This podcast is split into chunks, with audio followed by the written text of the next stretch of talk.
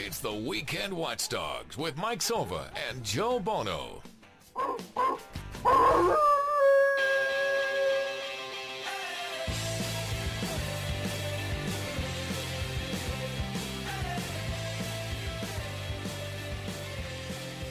It's Saturday. That means it's another edition of the Weekend Watchdog. Mike Silva, Joe Buono. This very uh, chilly week, full of lots of snow. February the seventh. Hope everybody's doing well. Of course, send us a tweet at Mike Silva Media if you want to contact me at jbono611, and to listen to the show live or on replay, we can weekendwatchdog.com. And he is back from Mexico in one piece. I'm happy. I didn't have to have any celebrity fill in the, at the last minute.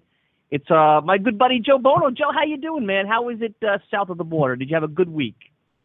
I did have a really nice week. First time in Mexico City. Um, not really the first time in Mexico. I've done the touristy vacation destinations, the Cabo San Lucas, the Puerto Vallarta, Playa del Carmen, Casa de Mayo, Cozumel. I've I've done all of those, but Mexico City is much much different. And you know, you hear about siesta in Mexico City and you know other countries, and it's so true. You cannot book a meeting two and four in the afternoon. No one is around. No one will take a meeting. And there were no options. You go walk around New York City for lunch. Every option that you go to is somewhere you could go go in, go online, order something quick, order a salad, order a sandwich, get it, walk out, go back to your desk, scarf it down, and go back to work. There's no Right. place like that around the office. You have to sit down. You have Right. to sit down. You have to wait for the waiter. The waiter comes over, tells you the specials. It's an hour and a half, two hour process. People drinking, you know, wine and beer with lunch. Then you go back to the office at four o'clock. You're there for a couple more hours, and you go home. So Now people I have dinner late. that. Yeah, we we tend to live in a much we think it's normal and we think it's healthy, but we tend to live an environment that isn't healthy. Now, Mexico City, you know, we we have a fun show today. We'll be, you know, we're obviously football's over. We'll, we'll get a, a little bit into that, but talking football today is like having Thanksgiving leftovers December fifth. Let's let's face it. But Mexico City, they've had baseball south of the border exhibition, well, regular season games south of the border. Is it Jamaica Queens? Is it New York City? you know, what is it in terms of how can you compare it to someone who hasn't been there? And can we know the safety issue, but can baseball thrive down there eventually down the road with an expansion team or some kind of team there? Uh, talking to some of the, you know, the locals there, obviously soccer was, I mean, it was talk about soccer, it was talk about bullfighting, and it was talk about kind of the, uh, you know, like Luce's, uh, the, uh, you know, kind of, uh, Nacho Libre wrestling that Yep. goes down there. Um, the people I talked to were not necessarily baseball fans. I did see a fair amount of NFL jerseys and a fair That's amount of. Patriots jerseys. You know, quickly after the uh, Super Bowl victory, I got down there on Monday. Um, so there were that was kind of surprising to see so much NFL uh, apparel out. Um, and some of the local newspapers. I mean, the Caribbean World Series is going on, so that was on the news. Uh, they actually have their own Spanish version of PTI, which ESPN Deportes I kind of found was uh, quite funny. And then um, Adrian Gonzalez was in the news, some profiles on him and things like that as a Mexican-born player. But talking to someone didn't seem like when I was mentioning baseball and whether or not they were fans, it didn't seem like that was a priority for uh, the people living in Mexico City. Did you feel unsafe? You know, I was concerned for you. I was hoping that they had some kind of weekend watchdog. I was going to send a weekend watchdog guard to make sure that you didn't get uh, kidnapped for ransom. you know, the the budget for this what? show is very small, very small. So if there was a kidnapping, you know, unfortunately, Joe, I would have to say, hey, you know, you know, we're going to have to pass on this one. You're going to have to find a way to escape on your own at some point. Oh well, You're I have to do a lone dialed in. survivor deal with there or something. we would have just been doing the show from my uh, unknown location, in Mexico City. That would have been my my negotiation. Is, is that you keep me hostage here, but uh, Yeah. keep me hold me for ransom. But I need to be uh, online at uh, you know for two hours on. Saturdays. Uh, I personally didn't have any issues with the safety, despite all the warnings and everything. But uh, talking to people, there were certainly uh, instances of whether or not people were locals there or people that were uh, tourists and coming coming on board uh, just for a week or so that definitely ran into issues. So maybe I was just fortunate, or the type of places that I visited, the type of areas I I, I visited uh, were more of the safer type of issues. Made sure we got the taxis and things that were organized by the hotel, and you know I'm sure there's things that you can't do there that you can do in, in New York City, which is kind of just you know, raise your hand, flag down any car, and, and know you're going to get where you're going to get. So I personally didn't run into anything. I felt safe for the majority of the time. I think I blend in a little bit there, Mike. Like everyone just came up to me speaking Spanish. Like if I was a six foot two inch, uh, fair haired, you know, fair skinned American, I think they would make more of an effort to say, all right, this guy doesn't speak Spanish most likely. But for me, they would start every conversation in Spanish and then look dumbfounded when I was like, you know, big eyed and being like, uh, no habla español. no, no, no uh, hablo español. So uh, we do know, though, we do know, despite the fact that it's a you know soccer crazy. You know, you mentioned the whole Patriots jersey. We do know that you had a chance to actually catch up with your hockey because if you go to Joe Buono's Facebook page, if you're allowed, if you're privileged enough to go to Joe Buono's Facebook page, or may, may have been on Twitter. I don't, I can't remember now. You had a chance to actually. Was it the Islanders you had to check in with, or was it the actual the Rangers game that you watched? You you had to get your hockey fix south of the border. Oh, they had it on. They had it on in the hotel. That was in the following morning, but I was just surprised that they had even a replay of a hockey game on uh, during the day. Um, you know how it is when you're traveling abroad. You got to keep your phone on airplane mode. So if I was in the hotel or in the office, you had a Wi-Fi connection. You kind of monitor what was going on. Um, but if you're out, you know, going out to dinner and something, um, radio silence pretty much at that point. I'm, I'm Right. out until I get back to the uh, get back to the uh, the hotel and reconnect to uh, the United States world and happenings going on in sports. So, oh, so that's basically so you're on airplane mode. You have you know calls cost you a thousand dollars, and uh, yeah, I'm not making you know, any calls. Did you know that the the Islanders, uh, you know, are, were a little bit of a slump when you left? So you might have been that key where you you leave, you're gone, you're south of the border. No, Uh, Isles well, had they- a big win against Philly, but they were slumping a little bit. I was getting nervous for you. I was trying to hold down yeah, the they lost. Uh, they lost the Tuesday game. I missed the fisherman jersey night at the Nassau Coliseum where they wore the the, the jersey, or at least the logo of the jersey during the warm-ups, and they lose Tuesday. And then Thursday, I was completely. I did not. I was not online at all during the game. Got back to my hotel, and that's like that nerve-wracking. You know, I'm sure all fans have done this either on West Coast trips or maybe you're on Yeah. vacation. You come back and you kind of you got to load up your phone and you're like, oh please, you know. And uh, they were down two nothing early, but had a really gutty win, um, beating the Flyers in Philadelphia in the shootout. But I think it's I think even though hockey is getting, you know, we're approaching now. We're in February, approaching deadlines. March, obviously the Henrik Lundqvist injury comes out. He's gonna be out for three weeks for the Rangers, and things getting much tighter in the Metropolitan Division between the Islanders, Penguins, and Rangers. It now feels like baseball season. You know, now it's the idea of pitchers and catchers coming and you know the interviews with the players and the managers you start to see more of that in these articles and the pictures of uh, the bright sunshine in port st lucie and tampa so even though things are getting more interesting when it comes to hockey obviously the basketball season you're going to have the all-star game here locally in new york city but it now feels like baseball season or at least the start and we we are jumping full in if this is really the official kickoff of the 2015 season on the Weekend Watchdogs. Uh, joining us later this hour, Kevin Kernan of the New York Post at Weir's Kernan. He's down in Florida. Couldn't have picked a better week to be down in Florida. He's been catching up mainly with the Mets. I'm sure he'll be catching up with the Yankees as he travels through the state. And uh, we'll we'll talk about both the Mets and the Yankees with Kevin. Some really great work. If you haven't had a chance to see Kevin uh, or read Kevin this week, so I suggest you go to NewYorkPost.com, click on his name, and uh, had interviews with Jon Niese and Travis d'Arnaud and Jacob uh, Jacob DeGrom, David Wright, Lucas Duda. Uh, but we will also talk Yankees as uh, Brian Cashman came out and has uh, had his first, I would say, State of the Union on WFAN yesterday. So we'll talk Yankees as well. So some baseball here the first hour. Uh, you know, it is February, Joe, and uh, you know football is over, but it, we should at least address for a few minutes. And, and like I said before, it's almost like eating your turkey leftovers on December 5th when you talk about the Super Bowl almost a full week after it happened. But great game. I didn't win any money on, money on my boxes. Uh, you know, interesting. It was. It seemed like every commercial we talked about, and we probably saw most of them before the game. Anyway, every commercial was tugging at your heartstrings. Uh, if you had a, a teenage daughter, she probably enjoyed the Katy Perry concert. So it was a, a, a moment for the entire family. Um, but here's the deal: it's amazing how sports could be, and it ties into whatever situation you want to talk about, any sport. If that interception does not happen, and uh, Marshawn Lynch barrels in for a touchdown, if that call is made by Pete Carroll, Tom Brady's viewed com- completely different. Bill Belichick's com- viewed completely different.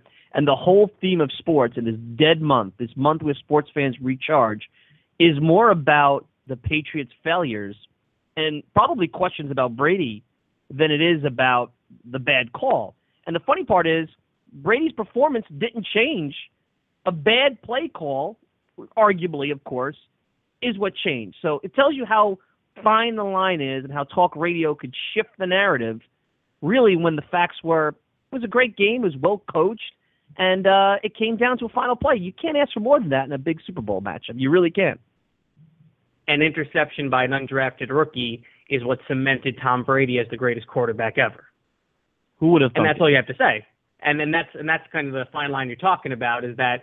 And I'm not sure. I got an opportunity last yesterday. I got back, um, you know, to my apartment around around four or so from the airport, and uh, put on sound effects on NFL Network. And um, it's I think it's great now what they do. Right after the Super Bowl ends, a couple of days later, they have all the sound. They do a great job. Um, you know, an hour long program breaking down the Super Bowl, and this is one of the better ones. And the takeaways from that was, first off, that last play, and prior to after the after Jermaine Kearse makes the catch, the you know the David Tyree 2.0. Although Tyree's catch I think was harder, this was just kind of more flukier. And also, yep. Tyree catch had the first element of Eli getting out, where it looked like he was surely going to be sacked and somehow emerging from that to throw the pass. After that happens, they call timeout. They're on the sideline, and you have Russell Wilson talking with, you know, Darrell Bevell, the offensive coordinator, and he's saying, "We're going to run it here. We're going to then we're going to throw it." So they had that plan and that mindset before the series even started that hey, we're going to run it on first down, second down is going to be a pass, and that's going to give us the option to do whatever we want to do on third and fourth with one timeout left. And I understand the criticism. Certainly, everyone made the same comment that happened. How do you not give it to Marshawn Lynch, especially after he had gone five yards down to the one yard line on the first drive? And it looked right. like the Patriots were not they were not going to call timeout. They felt they had a better opportunity of stopping them goal line than they would have been coming down the field for a field goal against the Seattle defense with 20, 30 seconds left. But when you understand it time wise, if Lynch gets stopped on second down and they don't get in, they either have to call their timeout or rush back to the line with the time dwindling down. They're going to have to throw it probably at some point, either on fourth down or before that, to stop the clock because they burnt that timeout um, at the 50 yard line after the initial Lynch catch. They started the drive, they had three timeouts, and after the two minute warning, they ran a play and they had to call another timeout, which burnt their first one. If they had two timeouts as opposed to one timeout in the situation, they probably, they probably run the ball three straight times. Right. Um, but right. because of the one timeout, it really is from a coaching standpoint, it made a lot of sense. What you can criticize is a type of call, throwing a quick slant like that in the middle of the field where something can go off someone's shoulder, where it could get popped up in the air and intercepted. Why not throw a fade to the corner? Why not roll out Russell Wilson on a sprint right option of play action where if it's wide open to the tight end, great. If not, hey, we got two other chances to run the ball. That's where the criticism is. Criticism is. But the kid, Malcolm Butler, made an all-time play, Mike. He made an all-time play, and he wasn't even going to be in the game. They changed him out at the last second. That's on sound effects as well. For that play, they call him in and the kid was only in the game because Kyle Arrington was having a miserable game against against Chris Matthews. Right. So all those right. factors played in, and hey, I thought Chris about Matthews, this. oh Foot wow, employee, Foot Locker employee, uh, uh, basically, you know, making plays in the Super Bowl. It just, it was so many different, uh, of I guess again narratives that sometimes we criticize, but it was a fun game. And I really got to tell you, if it, it might hurt if you're a Seahawks fan, but you have a Super Bowl under your belt I don't think this is going to hurt as much. I mean, again, it's easy for me Ooh, to say I had no skin in the game, Mike. but you won. That, you, it's not like this was your loss. first. You think you don't think the Super Bowl last year padded the pain a little bit or gave you some methadone for the pain?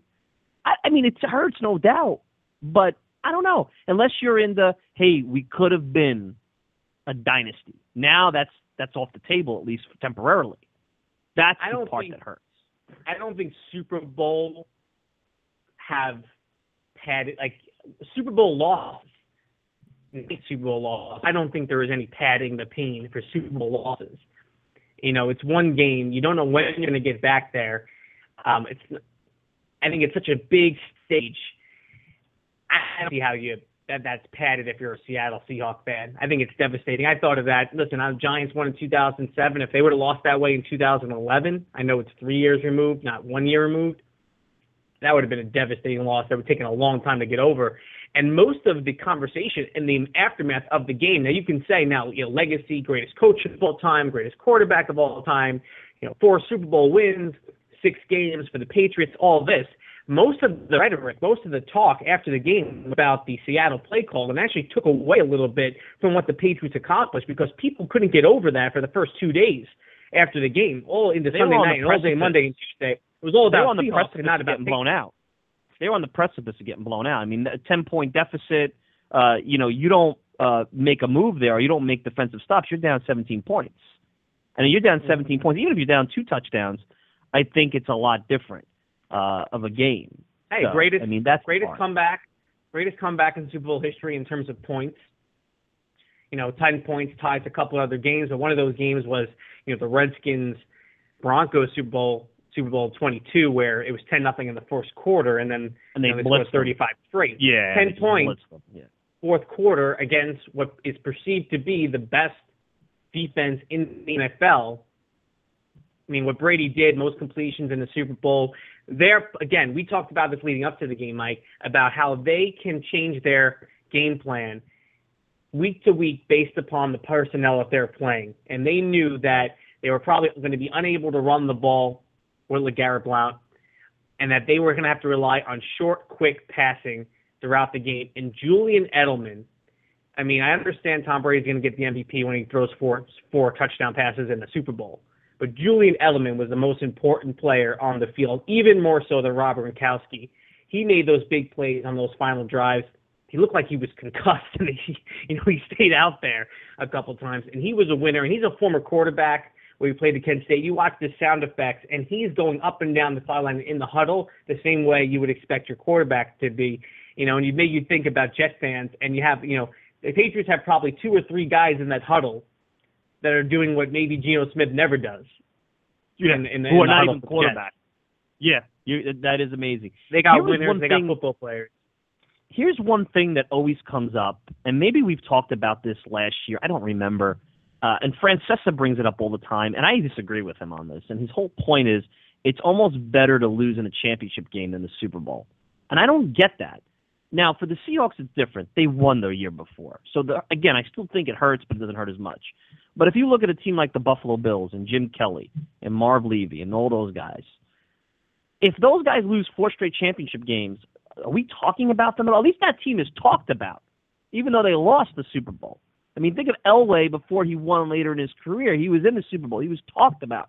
I don't think you talk about teams that lost championship games. People are not talking about the San Francisco 49ers when they lost to the Giants. Um, they lost. They're out of it. Uh, you know, nobody. You know, I, I I don't understand. You know, Andy Reid uh, uh, lost some uh, cha- you know playoff games before A lot uh, of you know they went to the Super Bowl. yeah, a lot of games. Nobody talked about those guys until they made it to the Super Bowl with McNabb and what have you. Um, you know, so I don't get it. I mean, what you know, where Well, where is this idea that that it's better to lose this. than try and try to win? probably it's probably the biggest difference between winning the Super Bowl and losing the Super Bowl in any other game because it's a one and done situation, not a best of seven series like it is in all the other sports. So I think the difference between being the Super Bowl winner and being the Super Bowl loser is probably wider than losing the World Series in six games as opposed to winning it because it's just a one game deal. Um, so maybe that is where I agree with it. That what the, what winning one Lombardi Trophy does for you as a player, as as a quarterback, as a coach, is probably larger in football than it is maybe in other sports because of the kind of attention that those positions get compared to being, you know, baseball is a type of sport, hockey is a type of sport, maybe basketball in some ways is is more along the lines where it's much more about the player winning the title than the team. But some of these other sports, you know, you're not going to hold it against Mike Piazza for never winning a World Series, or you know, Yeah, Ernie Banks just hold it against. Yeah, you get held against as a quarterback in football. So the difference of being exactly so the difference of being a Super Bowl winning head coach and a Super Bowl winning quarterback and not in that one game, I think is probably the widest separation from all the sports. But to your point, I mean, if you lost the championship game, I think it hurts more. Now the Giants have never lost a championship game. The New York Giants, they've lost obviously Super Right. Bowl 35. I I hated as a Mets fan, I hated losing in the NLCS in 2006 and having to know there's still a World Series left to play. I almost like the finality is that you yeah. get the whole you get the whole trip, all the everything leading up to it, the pomp and circumstance leading up to it. You know, at least when they lost to the Yankees in 2000, baseball was over. That was it. Now, yeah, now most of the it. time, you don't have to deal with the parade in your own city, too. Well, you kind of block that out. You know, but usually right. it's over. It's all, all over. Um, when there's another game left to play, two more weeks of hype, man. Like if you lose an NFC Championship game, AFC Championship game, you're not. You don't want to watch any Super Bowl coverage, and that's going to go on for two weeks and a half. And it'll drive you. No, you know what I enjoyed the most about Super Bowl Sunday? I watched the Puppy Bowl that to me was much better. That I could have been very content watching the Puppy Bowl over any of the pregame at that point. Now maybe uh, you disagree, but I I actually enjoyed it. They have fan. Here's the funny part, Joe. Before we take a break, because we have Kevin Kernan from the New York Post coming up, they actually do fantasy stats for the Puppy Bowl. Could you believe that? That's the world we're in right now. There's fantasy stats for a bunch of puppies and dogs running around a makeshift field playing with toys. And I think the final score was something like 90 to like, you know, 60. So high scoring event, the Puppy Bowl. So if you Take haven't watched it, Joe, you should you should have taken the over on that. But anyway, uh, let's take a break, a quick break. When we return, it may be snowing. We may be less than a week from football, but we will talk baseball. We'll kick off the 2015 baseball season with uh, Kevin Kernan of the New York Post. He's down in Florida. Had some great pieces this week, catching up with a number of the Mets. We'll also talk Yankees with him. So a lot to get to as we take you all the way up till noon. You're listening to the Weekend Watchdogs. Mike Silva, Joe Buono. We'll be right back. It's the Weekend Watchdogs with Mike Silva and Joe Buono. Every Saturday between 10 and noon, Mike Silva and Joe Buono bring you the weekend sports with a New York slant. A one-stop shop of quality commentary, hard-hitting debates, intelligent guests, and entertaining pop culture references. Go to weekendwatchdogs.com for an archive of the latest shows, iTunes subscription, and to contact the show. It's Weekend Watchdogs with Mike Silva and Joe Buono. Don't miss it.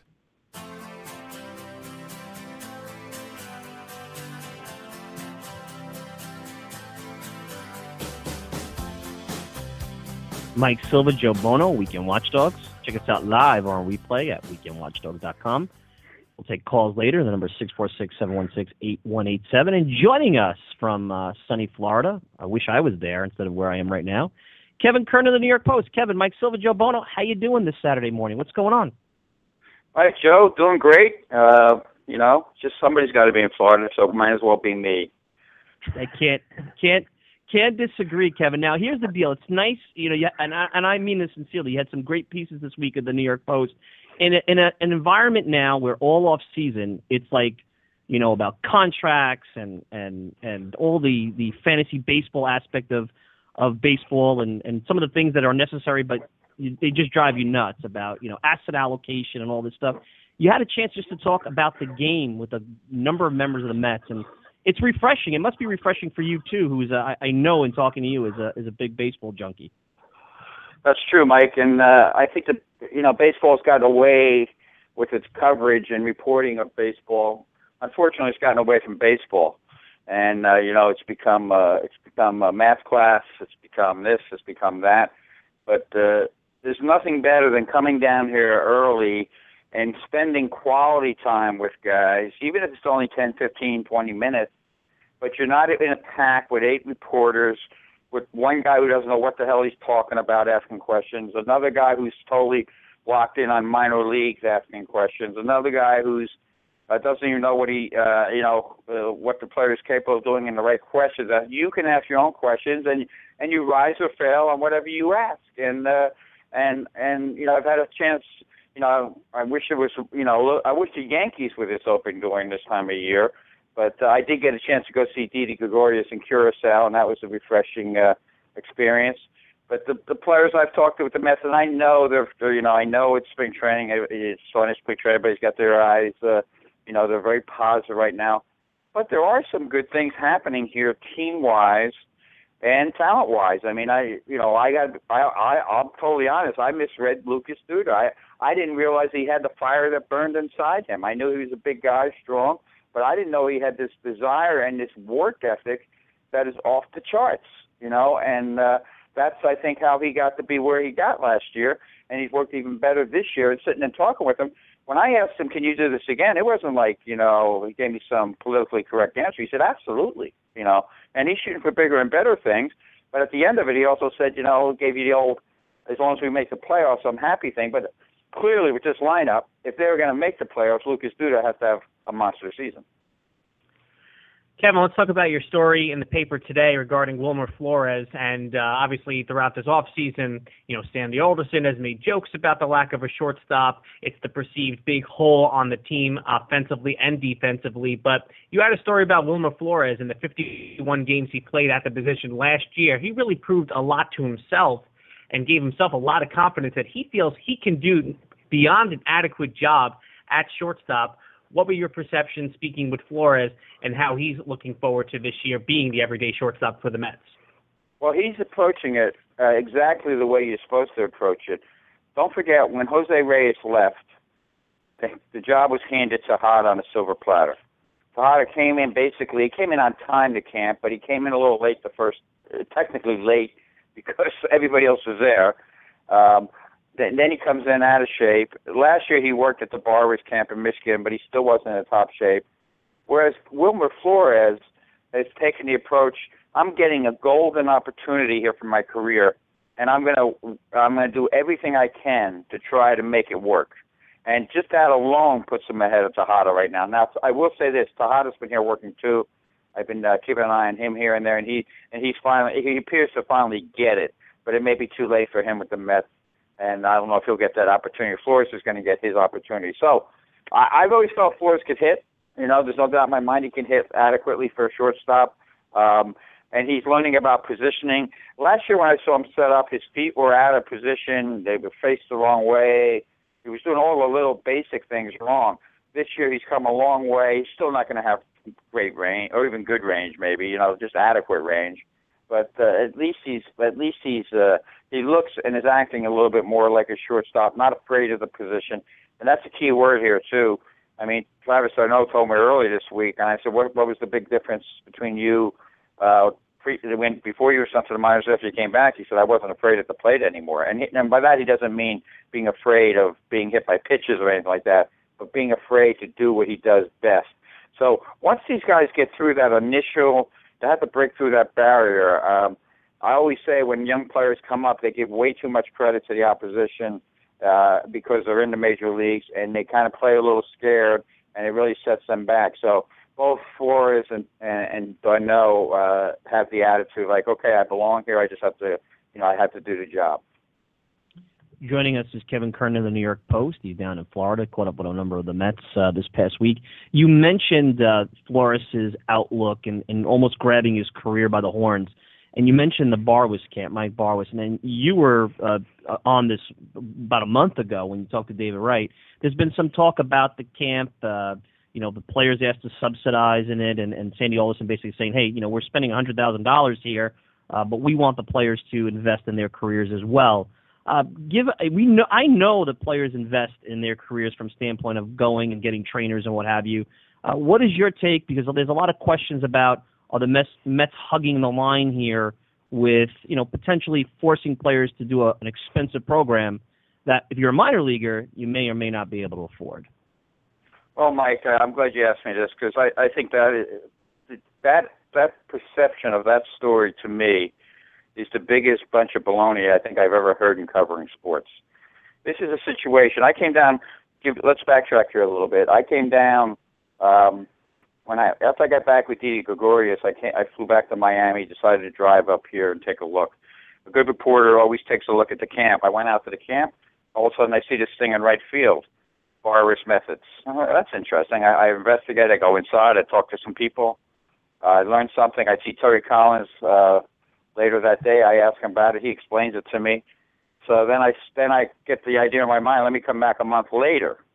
So um, a month later, I said, and mainly it was a David Wright story. It was get, it was getting me access to David Wright. That's why I wanted to write that story because David hadn't really talked about his off season where he was, his shoulder, and, and seeing pictures of him swinging and everything else. So, and Wright brought it up, and I knew it already. The players have to pay for this. They, they, at least the guys that are veteran players that are making millions, by the way, most of them And um, you know, uh, when when we'll, we go back in time, players in the off season had jobs. Uh, they couldn't afford to do this stuff. Well, well, this job now is one one Met told me, my job is baseball. I need to invest in my job. So he has no qualms uh, paying for this. And every Met I've talked to down here has raved about this. Now, I'm not saying this is. I certainly don't want to endorse and say this is going to work and this is going to make them a better team.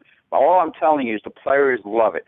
They love what they're the the the, the fact they have a place to work. They can walk 100 yards and get right to the baseball activities. They love the fact that they these are a dedicated crew. And let's point this out, Mike, too. Um, this isn't just uh, you know one guy standing at the door collecting money as the Mets go in, pay as you go type thing. There's a I watched them work. There's six or seven trainers that I saw working with these groups, young guys, uh, older guys. Uh, you know, this is uh, this is there's a lot of guys working here. These guys deserve to get paid too, and I think the Mets, from what I've heard, you know, basically, uh, you know, they do subsidize a portion of the, the minor leaguers. You also get travel expenses, I believe, or and you also get uh, you know a place to stay. So if I'm a player, I, I make sure I'm at this camp. I don't even think twice about it. And if you don't go to camp, then that, that, shame on you, unless you have a great off-season system that you're already happy with. Now, I would never say you have to come here. But perfect example, Flores. He went down and played some some winter ball, and he came back here twice. You know what happens when guys play winter ball over a long period of time? They get in bad habits. They, you know, sometimes it helps you, but sometimes it can hurt you. Here, you're actually working on some things that are going to make you a better player.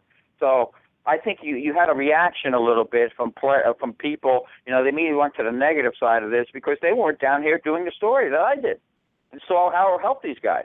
So but that's the world we live in today. So that, that's my little rant on that, and uh, that's where it stands. And, and if I'm a Mets fan, I'm happy my guys are working out. It's that simple. Weekend Watchdogs, Joe Buono, Mike Silva, chatting with New York Post, Kevin Kernan. Um, last question on the Mets, and I think we want to talk a little bit about the Yankees as well.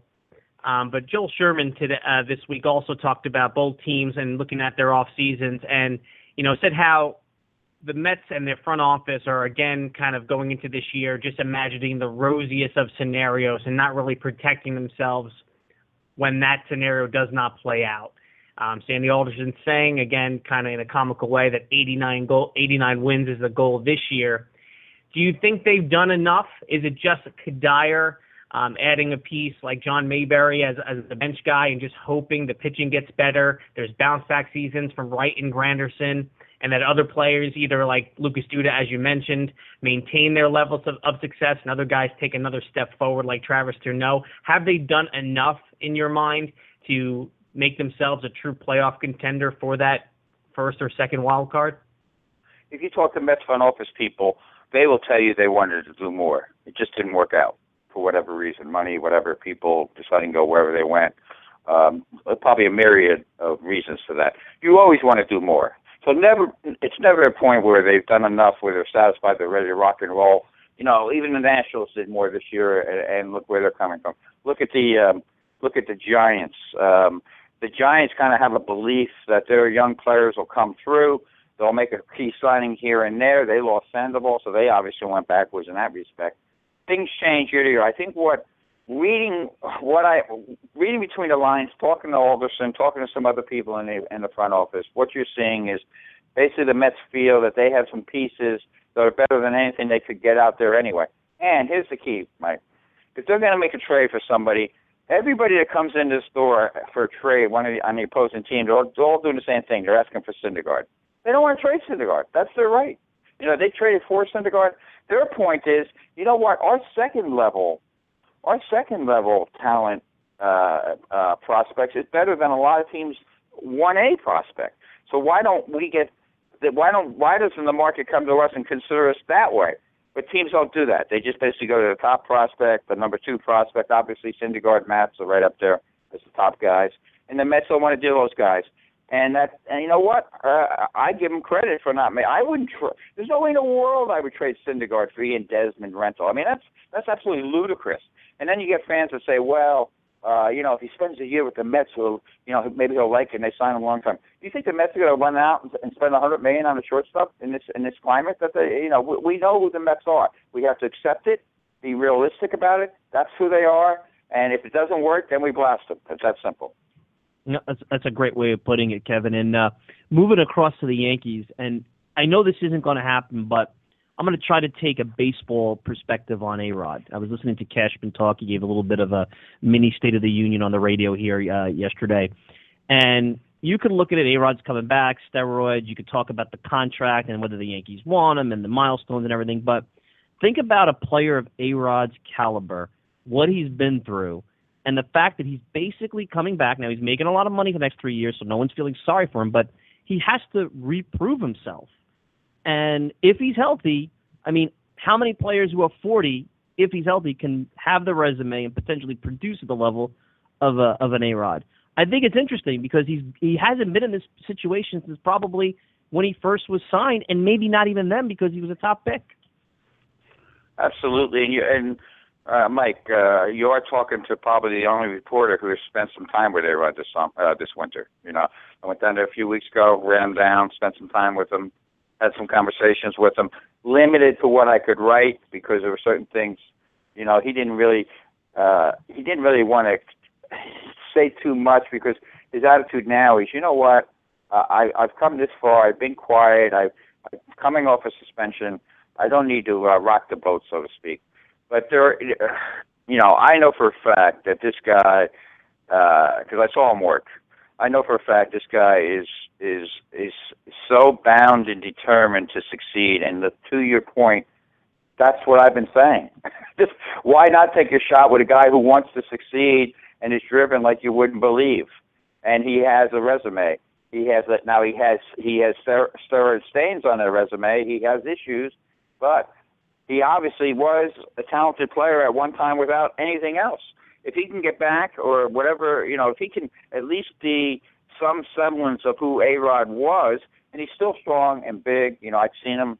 Um, it's not like uh, we're not talking about guys who, you know, and I won't name names, but through the steroid era, you know, I run into guys who you see guys on TV who are football analysts and stuff like this. I remember them being big guys. You see them, all of a sudden you're bigger than they are. You know, A Rod is still a large man, you know, and he's got strength, he's got power on his own.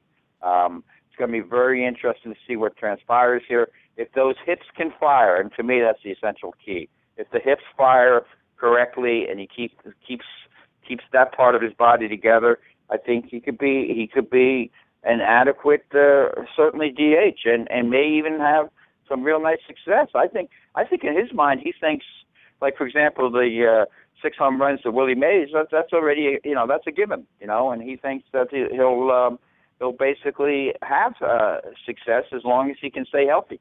But when I sit and talk to the Mets and Lucas Duda and other guys, what the first thing they tell me is we got to stay healthy. A Rod's at the same boat. 39, going on 40. He's got the two hip surgeries. Can he stay healthy? I don't know if he can, but if he can, he's going to be effective. Kevin, noticed a few years ago, you know, three, four years ago, the Yankees arguably had one of the greatest offensive infields of all time with Teixeira and Cano and Jeter and Alex Rodriguez. You know, this year you're going to go into the season with you know Headley and Gregorius and you know Stephen Drew at second and Teixeira and who knows what you're going to get out of him. Um, when you look at this team offensively and the amount of injury concerns and the amount of bounce back seasons they need, um, where are the Yankees in your minds heading into this year in terms of expectations? They're a much bigger question mark than the Mets, to be quite honest. I think they they um, to me their pitching is extremely questionable. I, and you've had me on before. You know how I feel about Cano, and I'm not a Johnny come lately. I said it from day one. Losing Cano was disastrous. I don't know what they were thinking. Um, you know, they they spent more money now on on guys to try to replace Cano and other parts of the lineup. That if they just would have given Cano when he called them back and told them uh, what he was getting offered from the Seattle, if they had not matched Seattle's but come out a little bit higher, they would have already had Cano. You can't just give away Cano. I, I don't. I don't think you can. I know he's going to be older at the end of the of contract. Big deal. Uh, they lost the heart and soul. A guy who's ready to uh, be lead in so many ways. I ran into Tommy McNamara, the scouting director of the uh, uh, of uh, of Seattle uh, last week before I came down here, and um, and he told me he said everything he told me about Cano was true.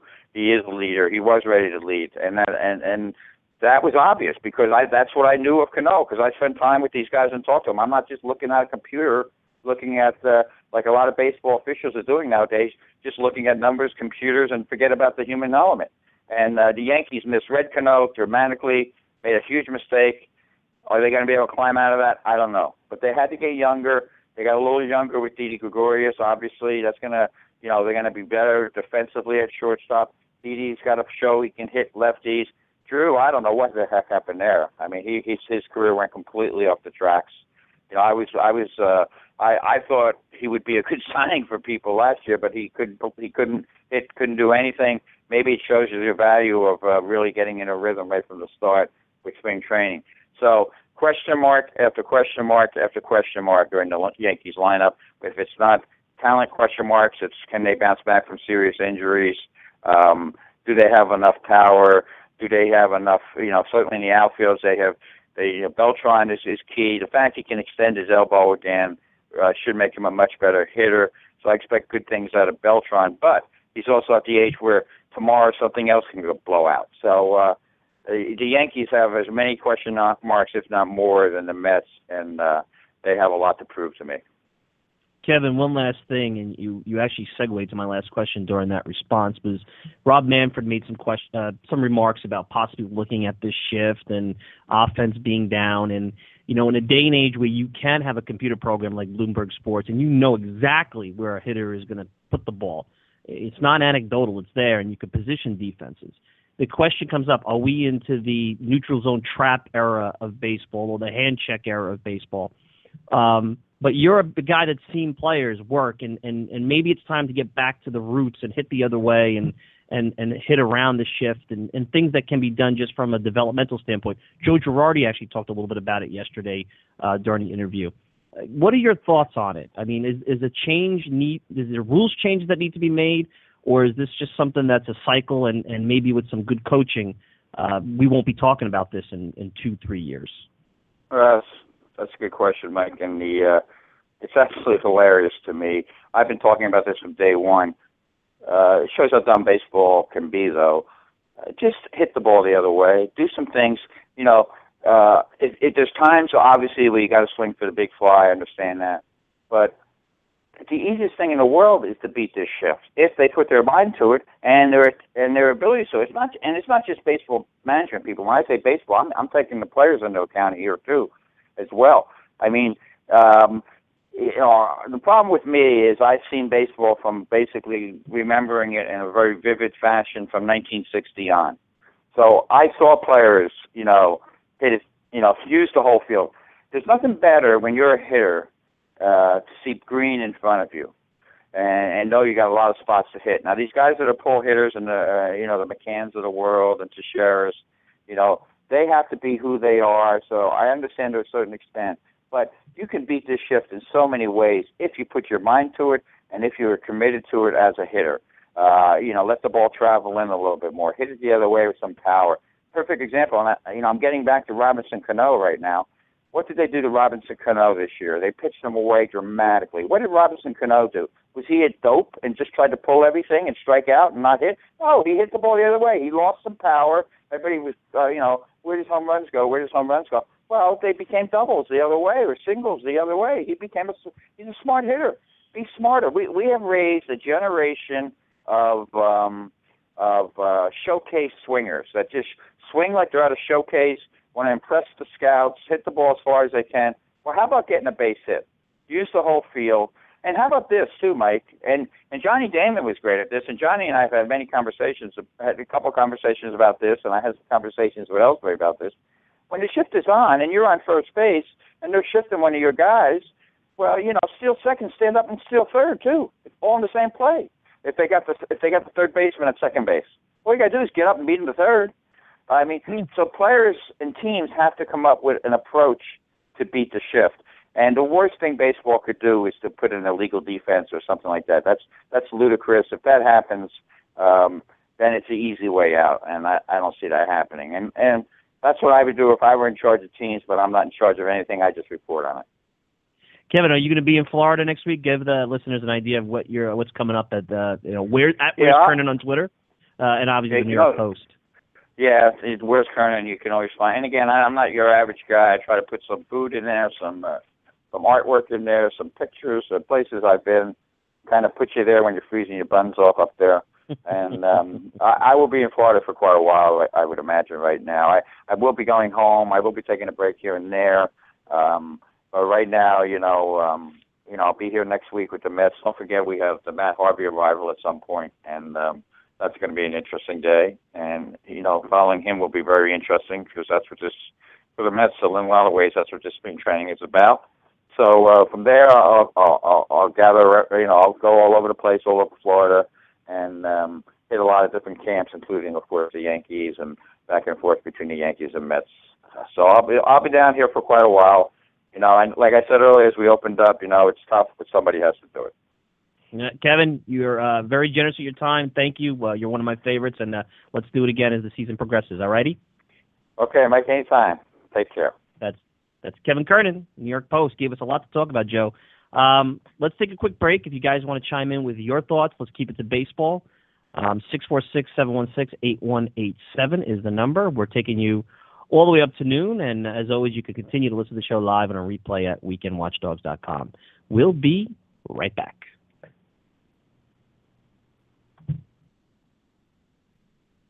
Legendary Boston Globe columnist Bob Ryan joined the Weekend Watchdogs. Is the game worse? Is it different? You know, what is your opinion on where the NBA has gone? It's still the best basketball in the world with the, with, with the best athletic basketball players, and the coaching is phenomenal.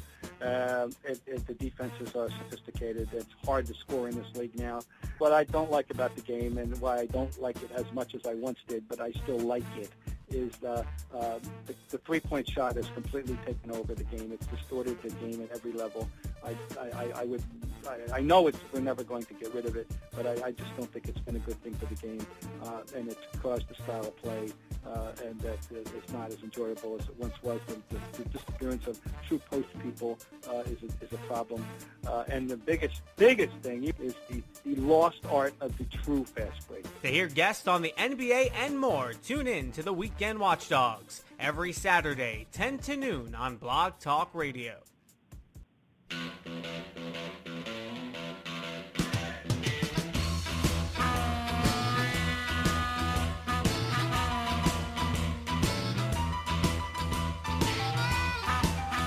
Mike Silva, Joe Buono, Weekend Watchdogs, taking up to noon. At Mike Silva Media on Twitter, at jbono611. Send us a tweet. We're checking it throughout the show. And Joe, I got to tell you, I always enjoy Kevin's uh, segments, but he gave us a lot. I mean, we were afraid, oh, it's February, the Super Bowl's over. I mean, maybe we could, you know, we have a fun segment about baseball cards in the second hour, which we'll uh, we'll we'll tease in a little bit. Uh, obviously, Mojo calls in, and who knows where that goes. But he gave us a lot there. I thought Kevin was chock full of information. It's a good segment. And no, and know what? There is a lot going on with these two teams, and you know, I think the statement he made that the Yankees are a much bigger question mark than the Mets. In a lot of ways, that's that's true. Now, it might not end up. I'm not saying right now if you said, "Hey, who's going to win more games?" that if I would necessarily pick the Mets with such confidence and gusto. But at the same time, you look at both lineup questions and starting rotation questions for the Yankees. There are more questions there than the Mets because the Mets starting rotation, given the depth and what people have done uh, last year in their careers, you expect to be very, very good. And you know what kind of a worst case scenario looks for the Mets offensively. And I think they're going to be better than that just by simply having Cuddyer in there and having Flores at shortstop being part of that offense. The Yankees' offense right now, not knowing what you're going to get out of Teixeira, McCann in the first half was awful, awful last year. Can he be better? Certainly. Um, you're going to have to get him, but he's an aging catcher. Beltran health issues, age issues there.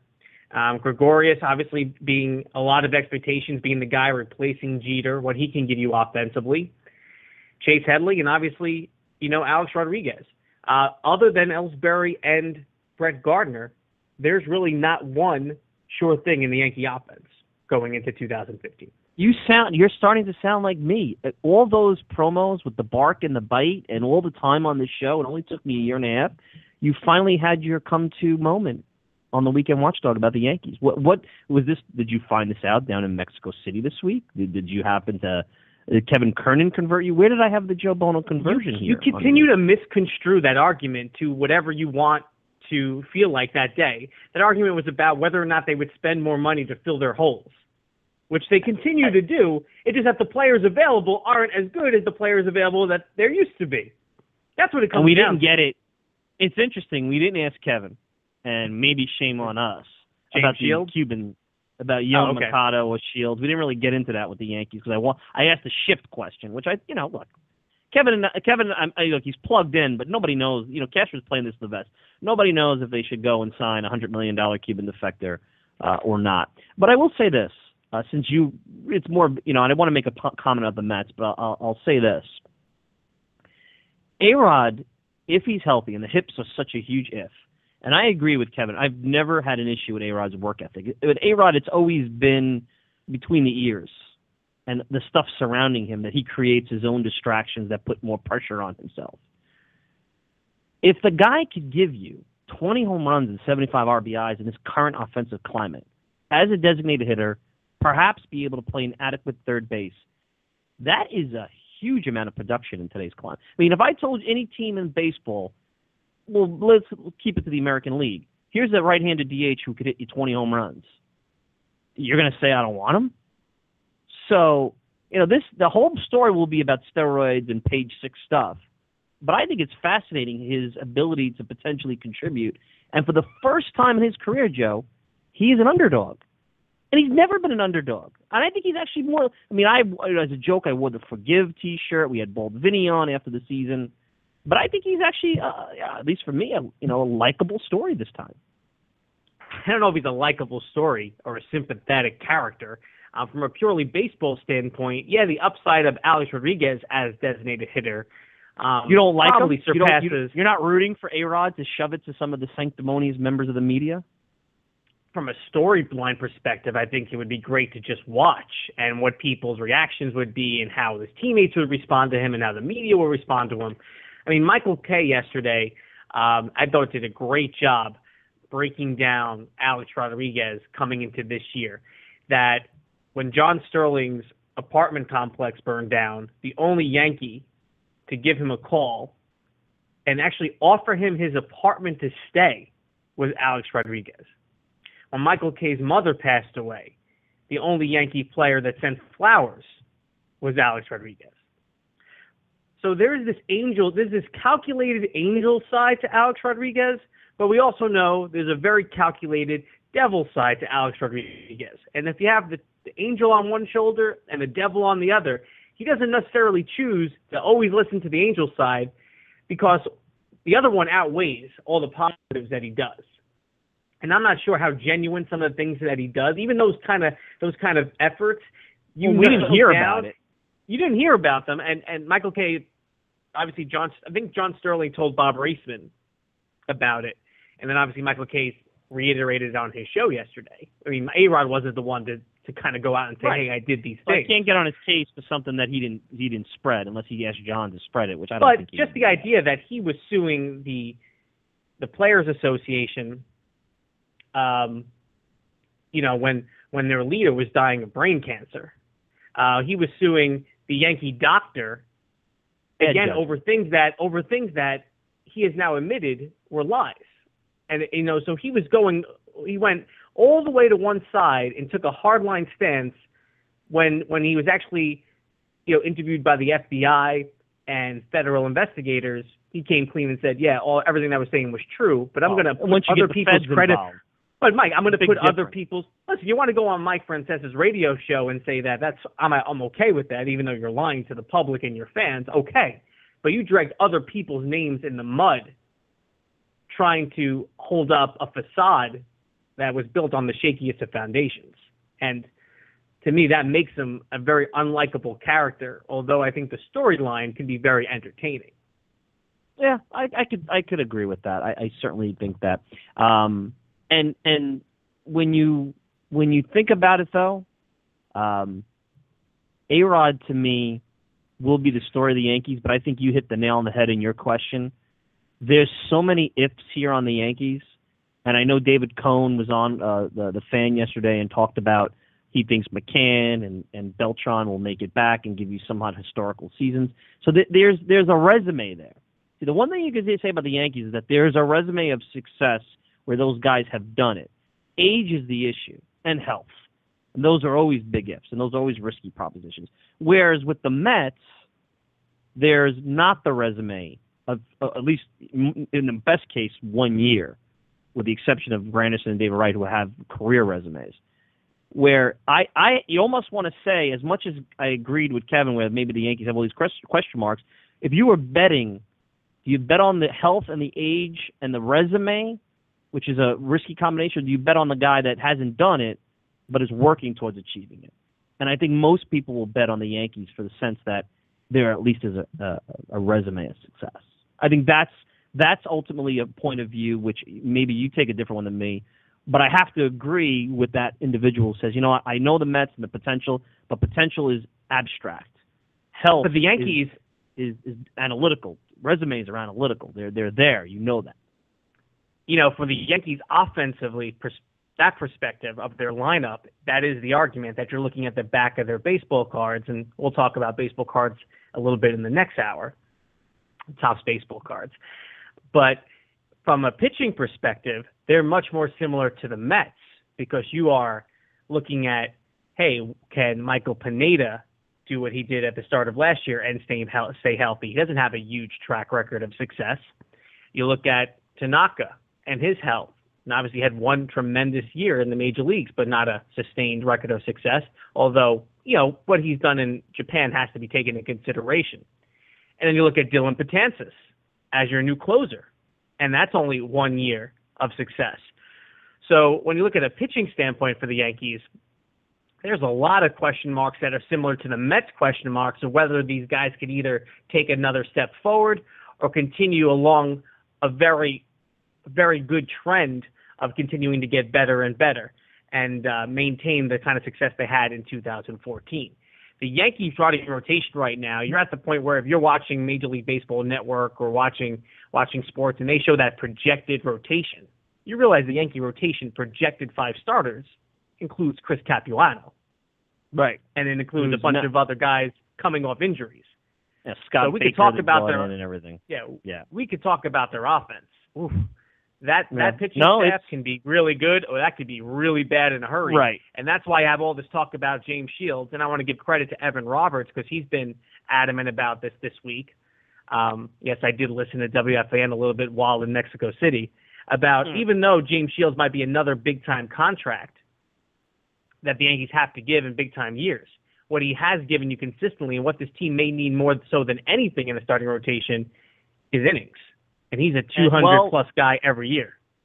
Joe, one thing, and I want to get to the phone lines, but one thing is that you may be able to get James Shields on a one-year deal where he says, "All right, you know that that big deal's not here. I could sign a two or three deal, a fraction of what I thought I was going to get, or let me sign a one-year deal, go out and prove myself somehow, get myself back out on the market again." That's something that if the Yankees are are smart, and and and like you said, I can't disagree with that.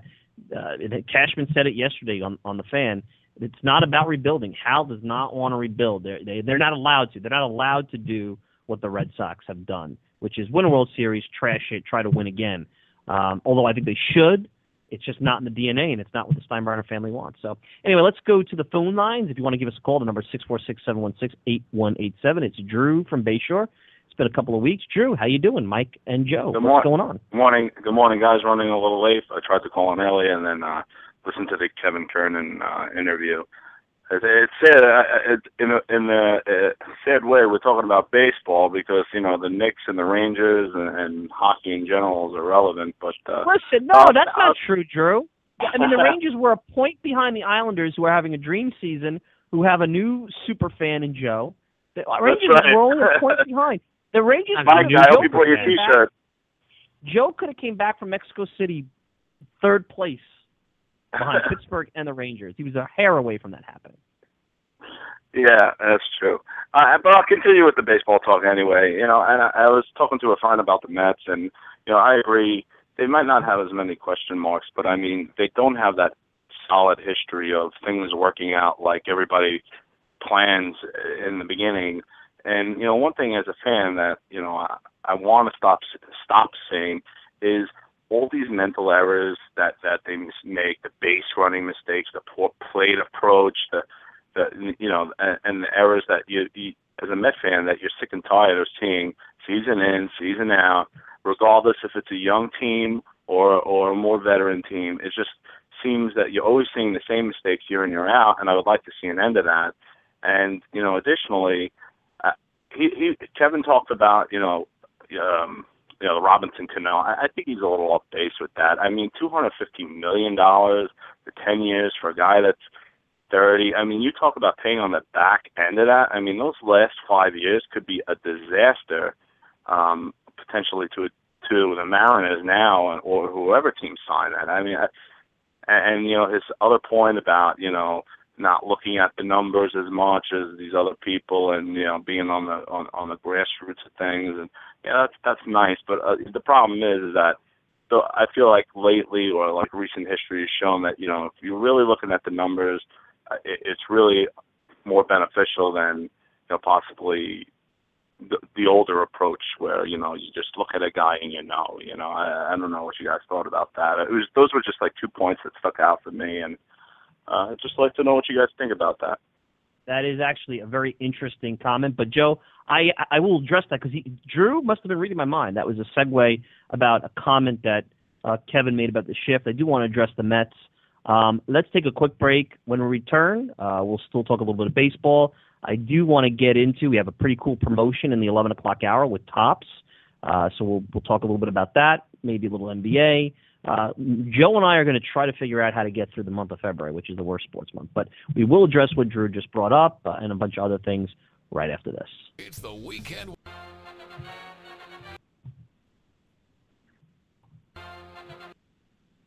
It's the Weekend Watchdogs with Mike Silva and Joe Buono.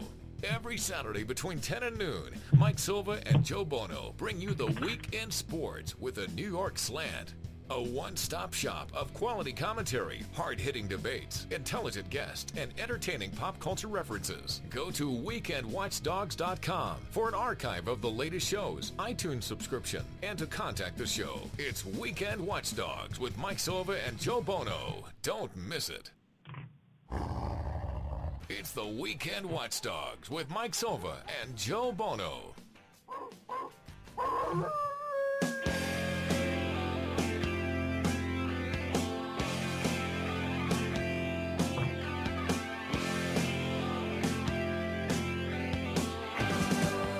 All right, Mike Silva, Joe Buono, Weekend Watchdog, trying to get our production back on track. See, this is what happens, Joe, when I try to help out and get involved in things that you should be doing.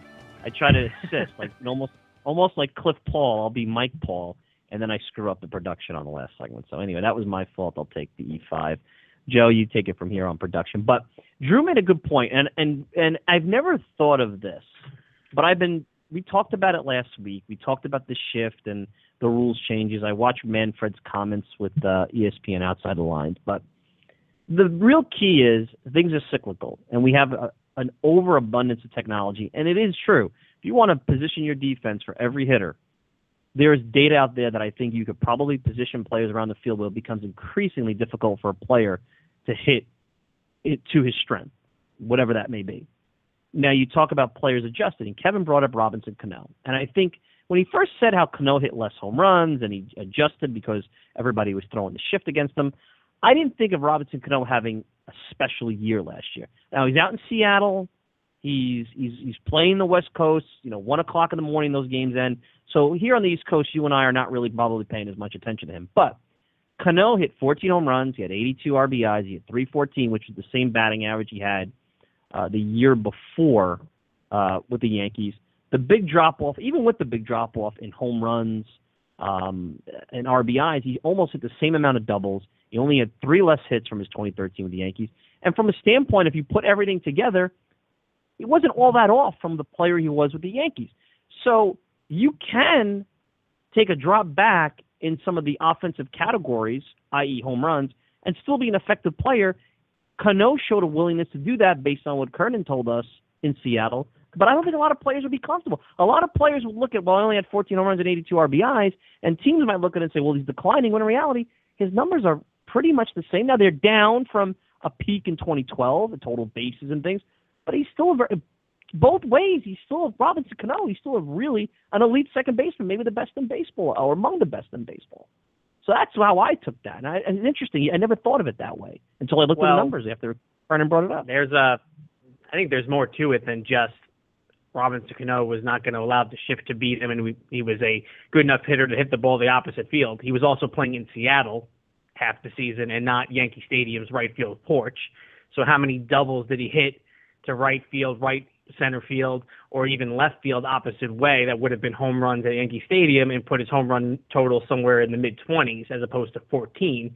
Um, he also played on some elite offensive Yankee teams.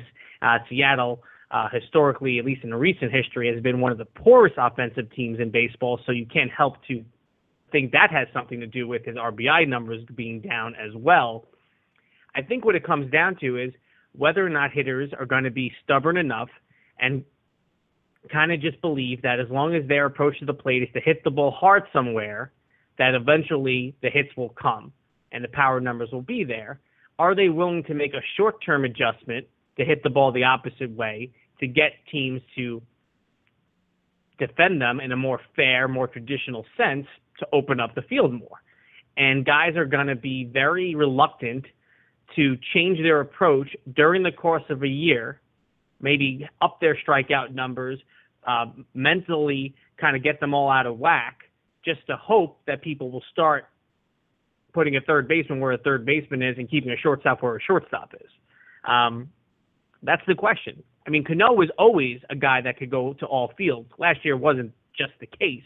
Um, you want to say that he was taking what the pitchers were giving him more often.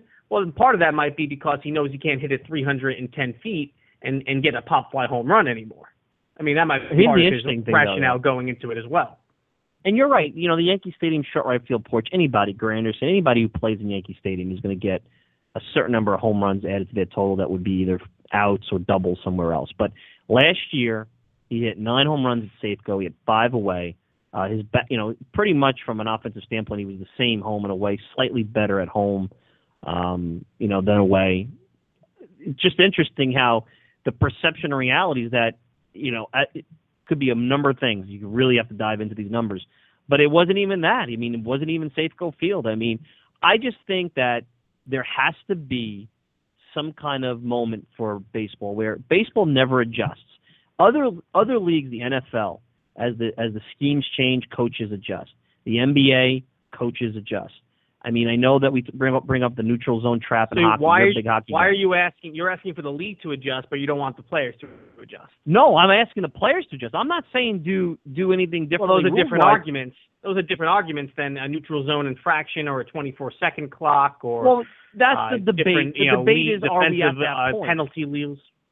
We might be. It's okay to question if we're at that point, but I don't think we have enough of a sample in front of us after one year of offense being down to early 90s levels to say that's going to be the case. And can we, I mean, do we have to wait five years while the next breed of, of minor leaguers comes into play and gets taught to hit and use the whole field? Or can players do what at least what the numbers are telling us Robinson Cano did last year? I'm going by what Kernan said. I didn't see enough of Cano to say that the guy is a different overall hitter from a standpoint of using the field than he was the Yankees. I didn't see enough of those games. I have to really dive into heat maps and, and spray charts and all that. But – that's just the point. Like, you know, baseball is always stubborn. Well, let me do things the same way because it's always about consistency and players get into a comfort zone.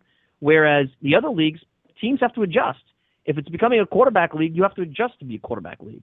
If the shift yeah, in technology is things... making it difficult to hit, adjust, hit the ball the other way, or whatever it is, right?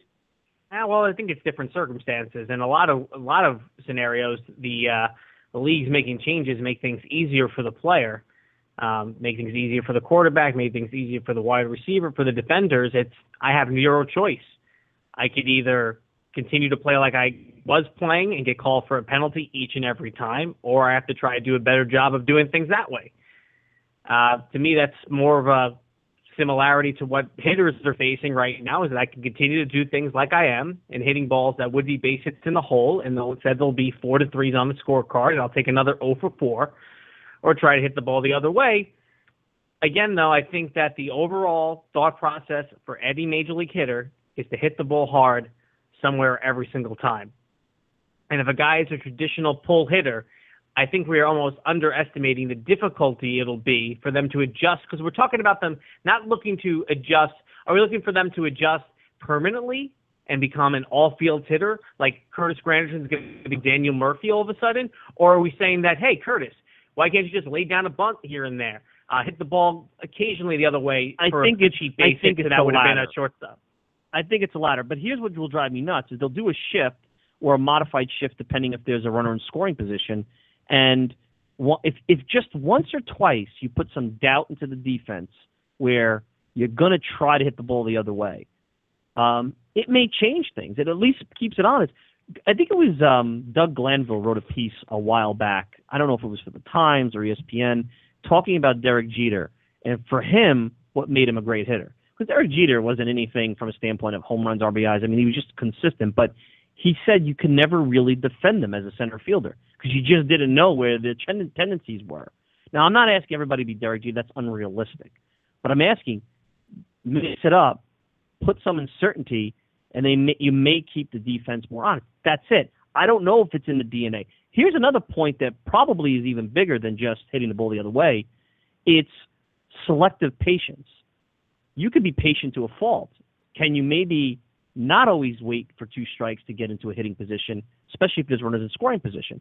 Everything is not template. And I think we're trying to, at least baseball, in my opinion, has tried with certain sabermetric principles, which I have nothing against, but it's not a one size fits all. And I think especially you see with the Mets where well, we're a patient team, we have to work the count. Well, that might not be the case against a pitcher who, by the way, probably is just going to pound strike. If you're facing Greg Maddux, odds are he's not going to walk you even if you wait for him to walk you. So why not change that approach? That's my whole point. And I don't think there's enough of that going on in the league. Uh, You watch baseball, Joe. You think that that's that's an unfair statement? I think you can't have a one size fits all approach in baseball from a teaching standpoint, from an execution standpoint. You have to be able to adjust and be good enough um, to where take what the defense has given you, taking what the pitcher has given you.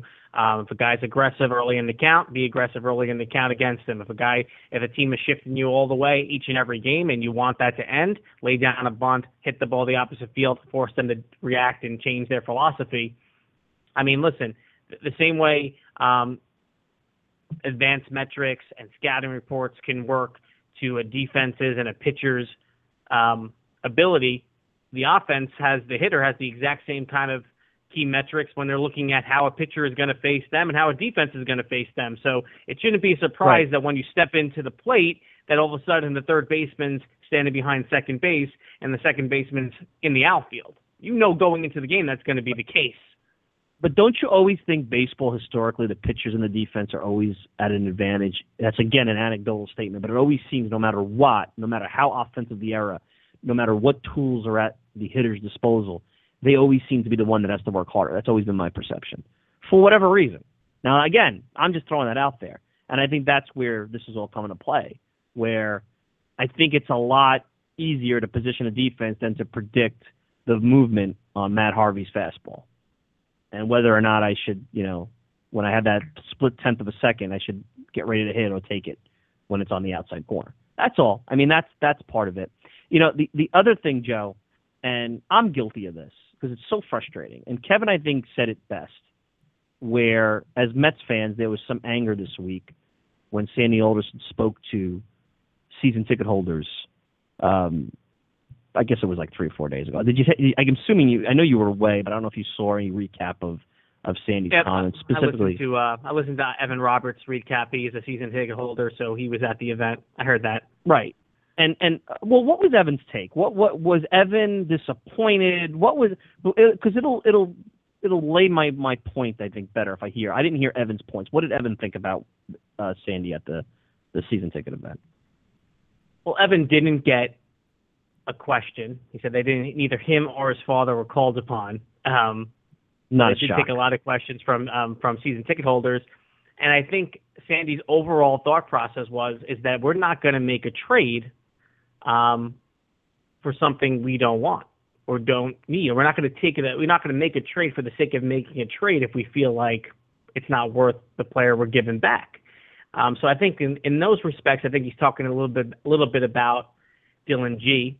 Um, the other thing that kind of came out is that when people were questioning about, you know, this Cuban shortstop who can also play the outfield, Moncada, he pretty much said the Mets would not be in on it, and that he said that he felt that when you look at whoever ends up with him, it'll probably be a team that is lacking a farm system. And I think he was talking a little bit about what the Mets have in terms of Amed Rosario coming up and a 19-year-old shortstop, and that you know the Mets have, and Kevin kind of mentioned it too. They just have they have what I think Baseball Prospectus or Baseball America ranked the fourth best farm system in baseball now, and that they don't need to reach and stretch and blow up their budget and pay all these taxes on this kind of market when it's going to be this high because they've done a good job in scouting, um, both in the draft and at the younger levels of the international market.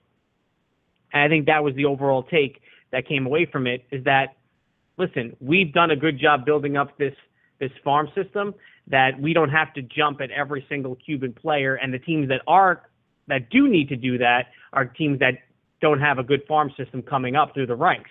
Now, Jeff Passan was on earlier this week with Joe and Evan as well and talked about how he felt that was nonsense because he felt that that the teams that are interested in him in a lot of respects do have good farm systems. But that was Sandy's slant on that, at least well, see, towards uh, that's my issue with Sandy. That's my issue with Sandy. Not that Sandy's saying anything that's not wrong. I think the fans, and I think the average fan, and I'll call, and I mean this respectfully, the foam finger fan, the fan that's not diving into this thing and really trying to learn it as a business on all fronts, the fan that just wants to go and watch some baseball, has had this delusion that, and a lot of, and this is all the media's fault, that everything was all of a sudden going to be okay now after 2014, and the Mets were going to be able to be, do business as always financially. The Mets are who they are. Spending is not a, a, a part of the repertoire that they can use. It's like a pitcher. If a pitcher doesn't have a fastball anymore, let's not pretend that he can blow that hitter away. He's got to use other things. We could hope and we could wish. We could wish that uh, Doc Gooden was 85 Doc Gooden in 1990, but he wasn't. Um, you got to get over that, and I have to realize that as as well. But what annoys me about Sandy is that that is a, a political answer when he, he could say that, but also acknowledge without being, you know, you know, arrogant or obtuse about it. Just like, hey, we're just not in a position to to spend that kind of money. That's it. And I think people would feel, all right, I get it. But when he makes an answer like that, he still leaves that little doubt in the average fan that, well, okay, it's a business decision for the team on the field. It has nothing to do. They have money. They don't. So you could sit around. I mean, there's Mets fans who were tweeting, well, what, you know, is there a chance they could get in on James Shields or, or get in on Scherzer when he was still available? Like that shouldn't even be, even if it doesn't make sense for the on-field product because they don't need pitching per se. It's stupid to even have fans discuss that because you play with their emotions. And I think Sandy is a very condescending public speaker, and he annoys the absolute uh, bejesus out of me because I want to use another word, but I can't on this show. Because and he doesn't annoy me at all. I think he He annoys a great me to all- And I and I I've think he does met a great Sandy, job, and I and maybe I'm guy. just maybe I'm not a foam finger fan or the person you're related to because I don't know what other people have been watching the last four years. But then when he says something like, "I think we can win 89 games this year," after the 90 game hysteria because that came out that he said that on That an internal call me. or meeting. To That's me, I go, me, I go, though. but I go, that's smart, that's funny, and take it as that. And I give him credit for having those jabs uh, to the media and to the fans. Uh, I think he's smart enough to come up with stuff like that. And even like the line about the shortstop. I, I finally get to introduce, introduce a, a shortstop or present a shortstop when Cal Ripken Jr. Uh, presented the award at the baseball writers dinner. The stuff that bothers you, I don't know why it bothers you. He's an employee of the Wilpons. You want him to come out publicly and say, "My budget's my budget. I would love to spend the money, but we just don't have that. it." What do you want No. him to say? Teams have done that. I've seen teams say, "Hey, we're When not in. That's not in our that? budget." When? I've never seen Pirates that, did Mike. it for years. Never seen that. Small market Those teams. words from those words from their general manager. Does those Billy words, Be- that was the Billy no, Beane- that's the perception. That's the perception. Does The- Billy the- Beane ever say he could be in on a free agent? When does Billy Beane not tell you exactly who they are and what they could afford? He does it all the time. And the Mets are Billy Beane and the A's. That's who they are. Now they have a little bit more room, but not much. Billy Beane never lies to his fan base. Do you ever see Billy Beane say, "I was, I, yeah, we could, we could be in on Max Scherzer"? It doesn't I don't make think sense they're for us. asking the same questions that the Mets fan base is asking. I don't think he's asking the same questions as the Mets beat writers are asking well, Billy Beane. And Oakland. there's the problem. There's I mean, it's been 15 years of, of Billy Beane doing this. So I think people got the drill. And I don't know why people, Mets fans, don't get the drill now either. If Well, that was in that is there, a fair I would point. not I agree with you 100. I agree. I, know I, I think maybe now they get it. You think Maybe- like, like you think Billy Beane in, in Oakland, the off season comes out and they're having a season ticket meter, and they go, "Hey Billy, Max Scherzer, he's looking for seven years, two hundred, seven years, two hundred plus million. You think you could fit him in this year? Of course not. They know what he's going to do, and Mets Well, fans should understand what the Mets are going to do. That's a unique take in saying, hey, shame on the Mets fan for putting Sandy in a position where um, he has to be less than sincere, maybe, or couch. I, that's a wrong. Maybe that's where I'm going wrong. I shouldn't question the sincerity. I think Sandy answers things because of how he speaks, and he couches it where there's still, if you're not really versed in his legalese, he always tells you the truth, Sandy. He never lies. That I'll give him. But he, you have to be intelligent enough. It's like a crossword puzzle. It's never up I don't think. I don't think you need to be that intelligent. I really don't think you need. What do you? What? Why do you have to be so smart to realize they're not giving going the to be average in fan a a lot hundred of credit, Joe. Cuban Joe, shortstop? Joe, a lot of fans are not. I mean, I'm I'm saying this, I and I believe this. A lot of fans are just not as savvy and educated as you the I, I media. and disagree. I disagree. I think when the fans are talking that way, they're still angry at ownerships and ownership's ability. But Fred Wilpon and Jeff Wilpon don't have to stand and answer questions. Fred Wilpon and Jeff Wilpon don't have to meet with the media or call into talk shows and break down the team Right. for 25 minutes.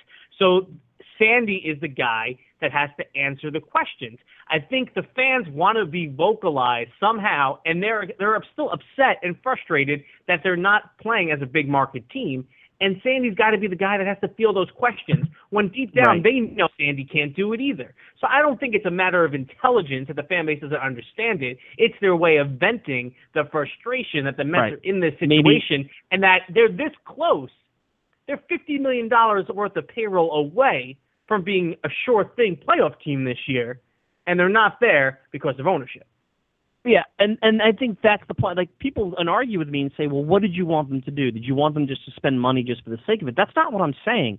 It's again, if I have a 95 mile an hour fastball, that doesn't mean I use it every pitch of an entire game or every time I need a big strikeout. But it's there. And the Mets, it's not there. And that's the frustrating part because there's no reason in this current economic climate, although I believe that the whole cable licensing fees and all that stuff is going to burst, and it's going to burst soon. And God help baseball if they go a la carte the cable industry. That that's over because there's going to be a lot of people that say, "I'm not paying for this. I don't want to. I don't watch this enough to pay for it." Um, but it's still not there, and that's I guess the frustrating part. So I, I, I guess This is to when me. I was when I look at Mhm. when I look at promises that are being made, or when he keeps the door a little open, I don't think it's ever about the current budget. I think because it's always within a little bit. I mean, I think when I when I hear him talk, it's always about yeah, there's some flexibility. Listen, some flexibility does not mean you're bringing in a 15 to 20 million dollar play player. I think uh, people should understand that lingo. I think the, where he's kind of leaving the door open for hope wise again gets into this issue of if the team can be successful, if people return to the ballpark, if there are season ticket holders, then all of a sudden they will be uh, in a position to become a big market team again. And I think that's where the door is still open. Where hey, we hope to be in that position with the international market in a in the future. We hope that down the road we'll be a player for these type of guys. That's the only kind of hope that I feel like he dangles, the only carrot that he kind of holds for the Met fan. you know, we are lucky in one sense, Joe, because if we were in any other, if this was the weekend watchdog, the Charlotte version or the Wisconsin version, you know, February Blues after the Super Bowl is a big deal. But th- here, you know, here we are. We're, we're arguing about Sandy Co- Sandy Alderson's comments to season ticket holders. Uh, we had A-Rod discussion. We're talking about the ship, but Kernan brought it up. You got Matt Harvey, who's pretty much from a tabloid point of view, the Mets version of A-Rod. We may be able to survive the February Blues without even mentioning a couple of uh, you know topics that have been talked about on national shows this week. Uh, well, one has been talked about the NBA playoff format. I just listened to Frank Isola, my buddy, chat a little bit about it on NBA radio on Sirius. And here's the thing, Joe. With all, forget the fact that Lundqvist is out. And I'm thinking about this as we're here chatting about Sandy Alderson's comments to season ticket holders. Can the Rangers and the Islanders, with how well both teams have been playing, especially the Islanders who haven't done this in a while, if they can't move ahead of the pecking order in the next 30 days to 60 days, you know, is, will they ever? Because if they're going to move to the front of the pecking order for a little bit, maybe that'll happen in the playoffs if they play a series. But you would think that they'd be able to inch up, and it seems like from a news point of view, at least early post Super Bowl, that's not happening. Because here we are, you and I are as guilty as as anyone else. Here we are, we're talking about Sandy Alderson's comments to season ticket holders. It's just interesting, ironic. And as a hockey fan, I think it would be interesting to see what your thoughts on that because you are. I've seen your Twitter feed, and I don't blame you. I'm not criticizing you. You know, for you, the Islanders are far bigger concern right now than what Sandy Alderson's saying to the season ticket holders. But I think you're in the minority of of situations. At least that's the. Oh well, I'm in the minority because hockey fans are in the minority. So I think when you look at kind of national attention, attention or at least local attention, certainly playoff wise uh, a playoff run or a playoff series between the two teams will generate and garner back page type of attention. Without question. I mean, look no further than what the Rangers were able to do throughout May and June and the attention they generated and, you know, thousands of people in Bryant Park watching a viewing party and what that did uh, in the middle of a baseball season. Maybe an underwhelming baseball season, but a baseball season nonetheless.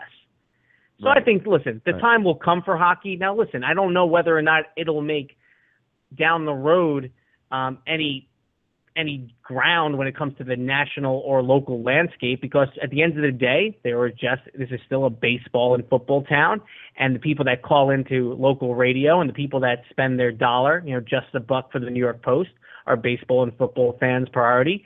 So, you know, as as Al Dukes, Boomer and Carton's producer puts it, you got to play the hits.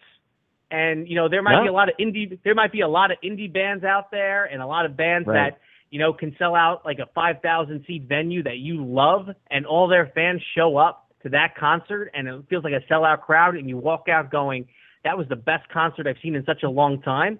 They can't sell out Madison Square Garden and they can't sell out MetLife Stadium, but baseball and football always can, and that's why they'll always be number one and number two in this town. Now, Joe, we have a, a baseball card segment coming up after the break. And I want to tease this because I think it's important. Our our guest, who's going to talk a little bit about the uh, the new Topps baseball card release, which I haven't thought about baseball cards in a long time, so this kind of brought back some memories as I was looking at the cards and, and reading the release, and we'll get to that. But there's a connection there that apparently a young, up and coming media member, Joe Buono, has a connection with our next guest. Can you at least tease? Because the the proper tease to this segment before we go to break is let the listeners know how you have a connection to our next guest. Because I, I was blown away by the six degrees of separation when we were conversing over email and, and setting the, the, the, piece up. Well, it's not six degrees. This is a first degree connection. This is a first um, degree, yeah. You know, if I was on LinkedIn, this would be a first, uh, first, uh, first line connection. Uh, my first job out of college, um, days after I graduated, was working um, in the broadcast communications part of the New Haven County Cutters, which was a new team in the Can-Am League, Canadian American League, that played at Yale Independent. Field. Independent, Independent baseball. baseball. League. Yeah. Yeah. So Ryan Smith was the guy who hired me. He was the number one play-by-play guy. I would do three innings and be in the booth with him. Also do pre and post during home games, and then I wouldn't travel with the team, and I would do pre and post uh, for the road games that were on uh, a local radio station out there and uh, I lived in like a little co- cottage in West Haven. And my first real bachelor's pad, uh, which had a little white picket fence, was painted pink on the outside and was decorated by the woman that lived in the house uh, that we were renting it from.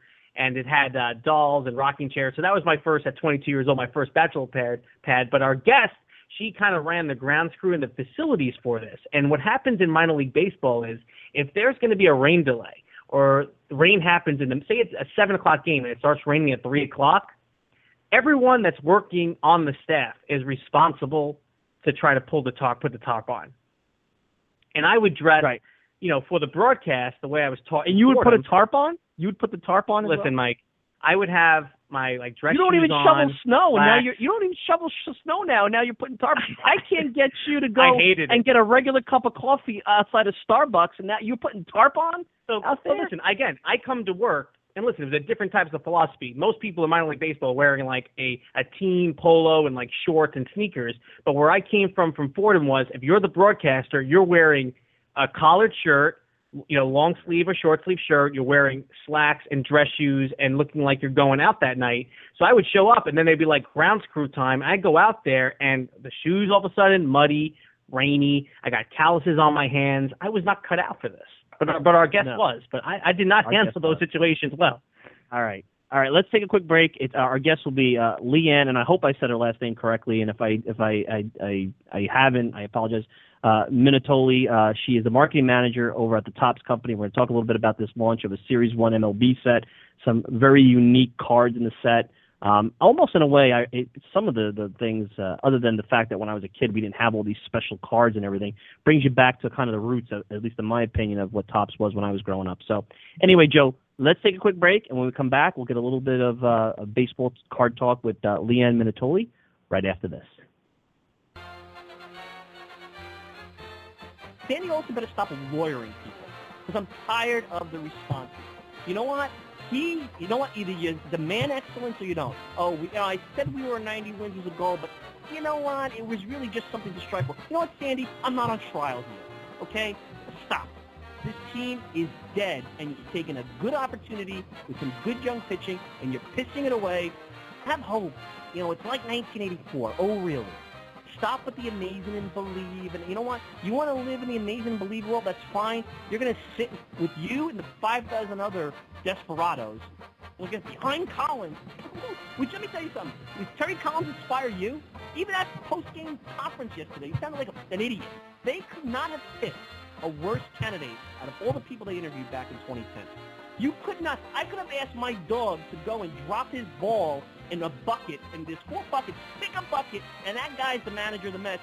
My dog would have probably picked a better manager than Sandy Alderson. It's the Weekend Watchdogs with Mike Silva and Joe Buono.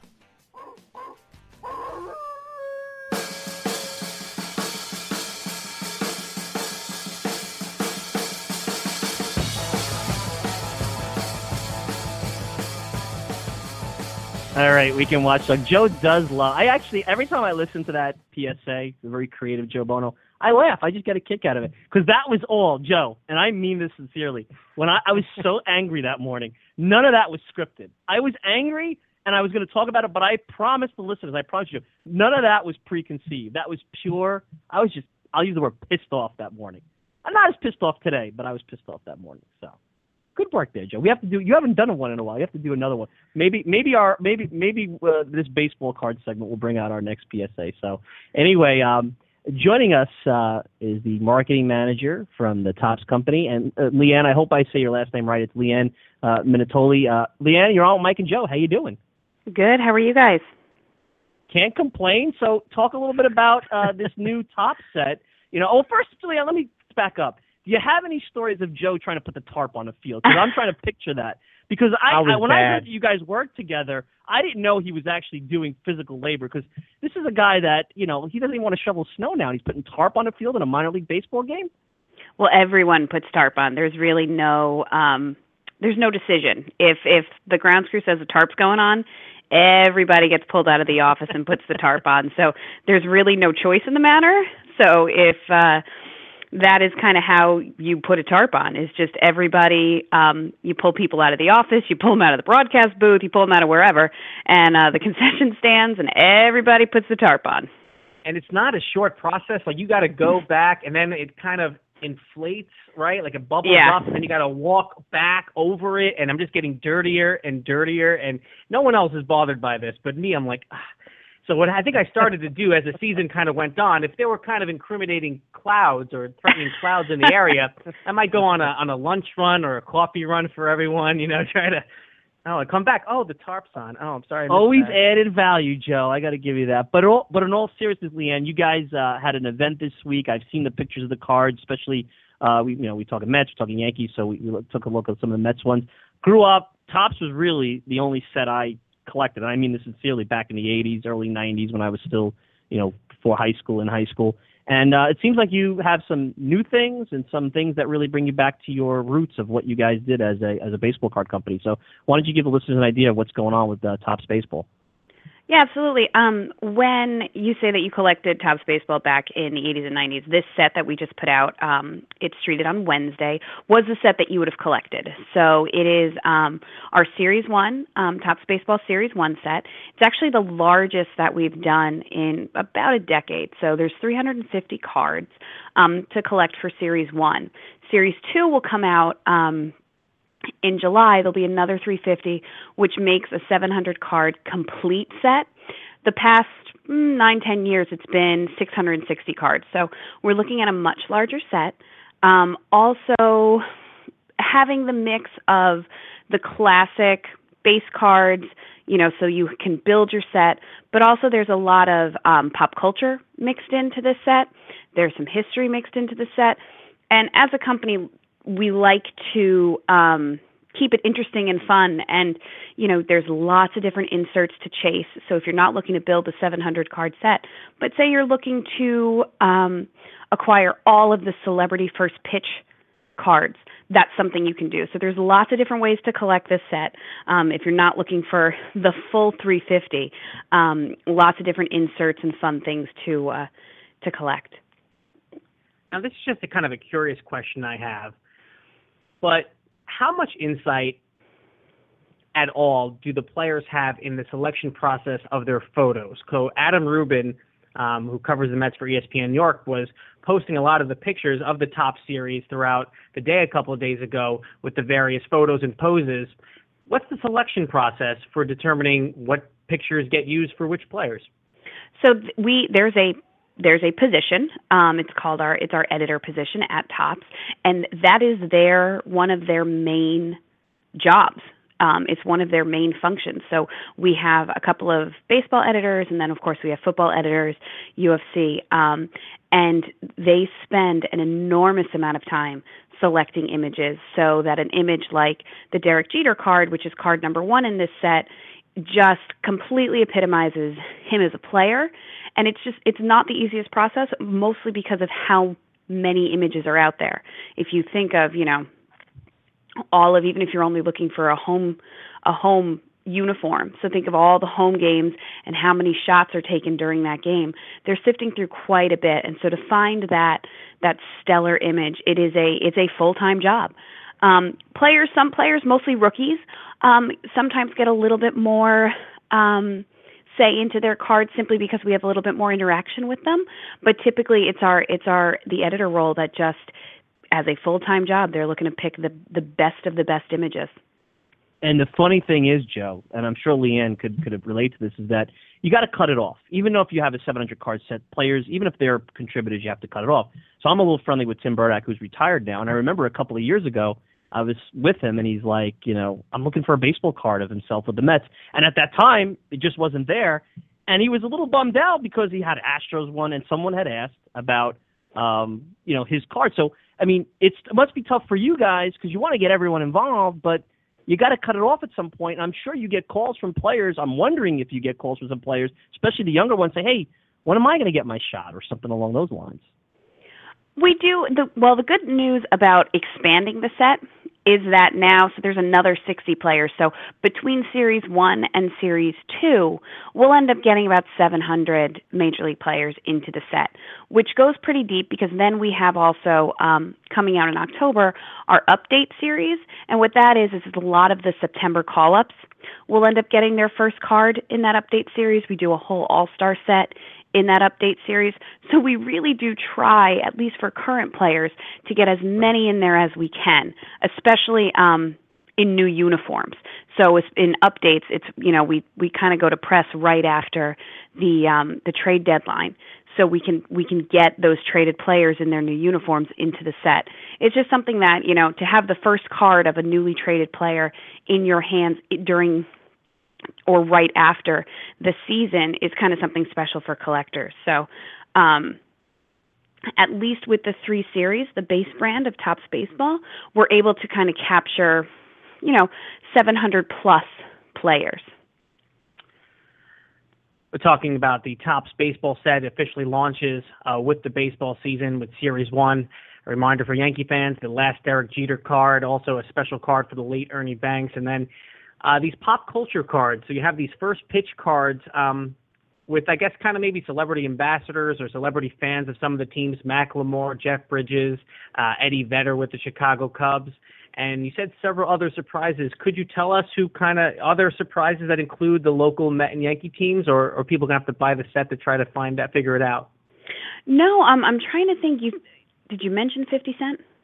No, we did Uh, not we did mention not. 50 Cent. Okay, so there's Oh, there first it pitch. is. So that first pitch that was vined, was you know gifed, put all through social media. That is kind of put as, as a Topps baseball card. People could look for that one. That is. So it's in the insert set of the celebrities. So like you said, um, Macklemore, he threw a first pitch out for the Seattle Mariners. Um, Biz Markie for a little throwback fun. Um, he was, I believe he threw out one for the for the Oakland A's. Um, some some more kind of current um, pop culture is the Boston Marathon winner, um, Meb. He uh, threw out a pitch for the Boston Red Sox. He is in there as well. Like you said, Eddie Vedder with the Cubs.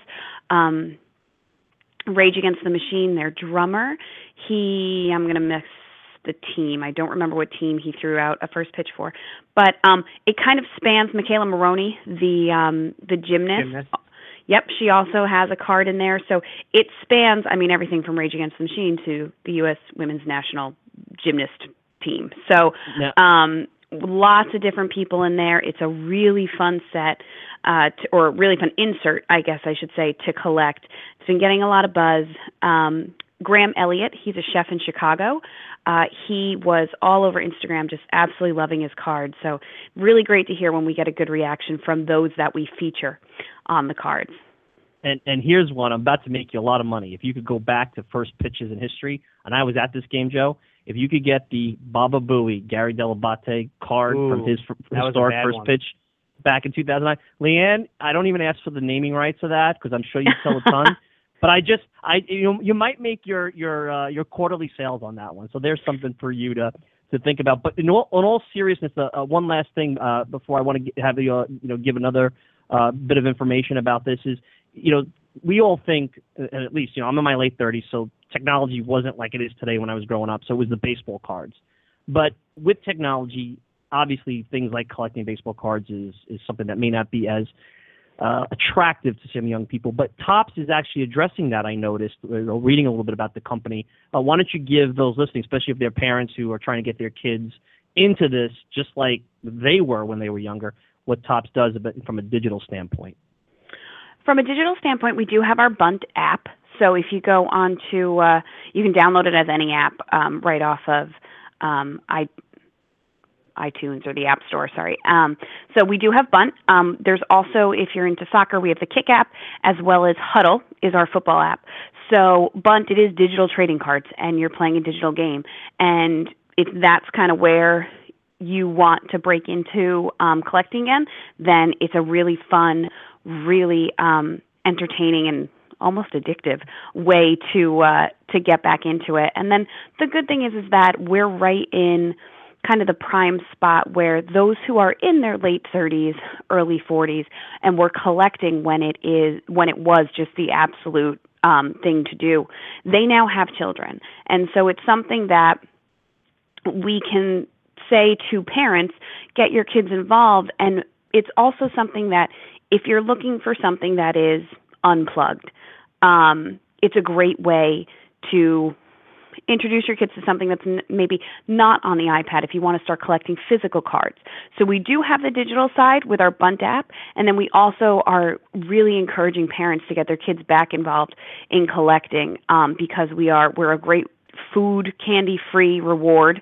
Um, there isn't gum in the packs anymore, so um, we're totally sugar free and uh, and unplugged, and it's just a really fun way to get um, parents and kids involved in something that is a really low entry point. We're looking at 99 cents, $1.99 a pack, and we're easy to find. We're in your local Target, we're in Walmart, along with your local hobby stores. Um, so it's just something fun, either digitally or in a traditional sense of collecting cards. You mentioned it a little bit. just there at the end. The the chewing gum, I'm guessing that's probably the most frequently asked question to Topps as a whole, as to people reminiscing about their childhood and this hard stick of gum that maybe didn't taste very good, but there was a smell and aroma to it that kind of takes people back. And is the general idea of just not trying to include sugar gum in a baseball card, or is it that it stains the card? What What are some of the general responses from Topps when people inquire about, hey, why isn't there any more uh, chewing gum in the packs? So it's it's a very unfun answer. Um, the it's very. I wish there was some like lovely, glorious story, but the FDA actually requires it to be wrapped separately, and then we have to. It's like certified as a food product, so it, we, you can't just stick it in a pack of gum anymore. Oh, wow. I mean, a pack of cards. So, like Yeah. I said, very unfun. Um, but what we will do in certain sets, especially like our our heritage or our throwback sets, like archives, is we will um, we'll scent the packs so that there'll be a bubblegum scent and we'll also artificially create gum stained backs so that you can still relive that. If you're really looking for the throwback in the history you can relive that in some of our sets. So um yeah our heritage set and our archive set those are really our kind of look back sets. Um they're in in um throwback designs so old designs and um and we will do some fun gum stained uh, backs, or you know, you'll have the smell of the gum in there, but we're not actually able to put the gum in there anymore. Well, uh, That's interesting. That is an unfunny. That is but interesting, makes, 'cause makes that I is was a that is reading, a, uh, makes a lot of sense. Well, in preparation for this, I read an article written by uh, Jeff Capel on ESPN.com regarding. uh, I don't understand why they don't do it, and there's really no wiggle room around There that answer. So there you go. There you go. So, Leanne, uh, before we let you go, so give uh, the listeners any information where they could find this, you know, dates, you know, and everything that that they could uh, they could digest regarding the Topps uh, 2015 launch of these sets. Absolutely. So, um, Series 1, it came out on Wednesday, February 4th. So, at this point, it should definitely be in all your local stores. So, like I said, Target, Walmart, Toys R Us, um, and then also your local hobby store. If you have any trouble finding your local hobby store, you can go to topps.com. We have a store locator there just to point you in the right direction. Um, but the sets are out there. Um, collect them by pack, collect them by box, and start building your uh, 2015 set. And uh, you can always um, go to topps.com for a little bit more information on the set and some of the inserts. And um, we just hope that everyone has a lot of fun with the set. It's been really well received, both by the collecting community and then some of the kind of outside pop culture um, communities as well. So we're super excited about it. So glad that it's finally out there. It is the absolute official launch to the baseball the baseball season with pitchers and catchers reporting, you know, in a week or two. Um, it's really how we kick off our year, and we're just so glad that the time has finally come and it's out there in stores. And Leanne, a, a, li- while we're doing the segment, a, a listener photoshopped uh, Joe putting the tarp on the field. You don't have any pictures of Joe putting the tarp on the field. no pictures. I was too to- busy leading everyone to take Yeah. pictures. I was too busy yelling at everyone to hurry up and pull the tarp um, There you to make go. sure the field didn't get wet to take pictures. So Hey, you've When she says you've yelling, generous. when she says when she says yelling at everyone, it probably was probably was me slacking. Probably you know, trying to. Like I don't know why I was so consumed with trying to like get my hands clean, like between pulls. You know, like ridiculous. Unbelievable. Leanne, you've been very generous with your time. Good good stuff. Uh, really enjoyed talking about it and going down memory lane. And uh, let's catch up again. And if you have any other Joe Buono stories, be feel free to call in any time. It doesn't even have to be uh, planned. All righty? will do. Thank you guys so much. That's Thanks, Leanne. Leanne Minatoli, the market manager for the Topps Company. Which, by the way, Joe, um, they also still. I should have asked her this. I, I'm reading about some of the, the sets they do. They still do Garbage Pail Kids.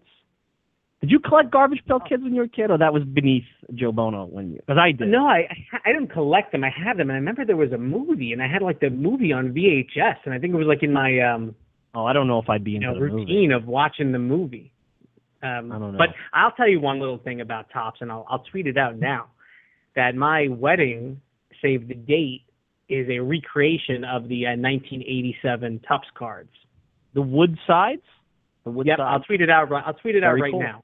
Um, it's Go a, tweet it uh, out at jbono six one one, and I'll retweet it at Mike It's a I- it's a photo of my wife and I.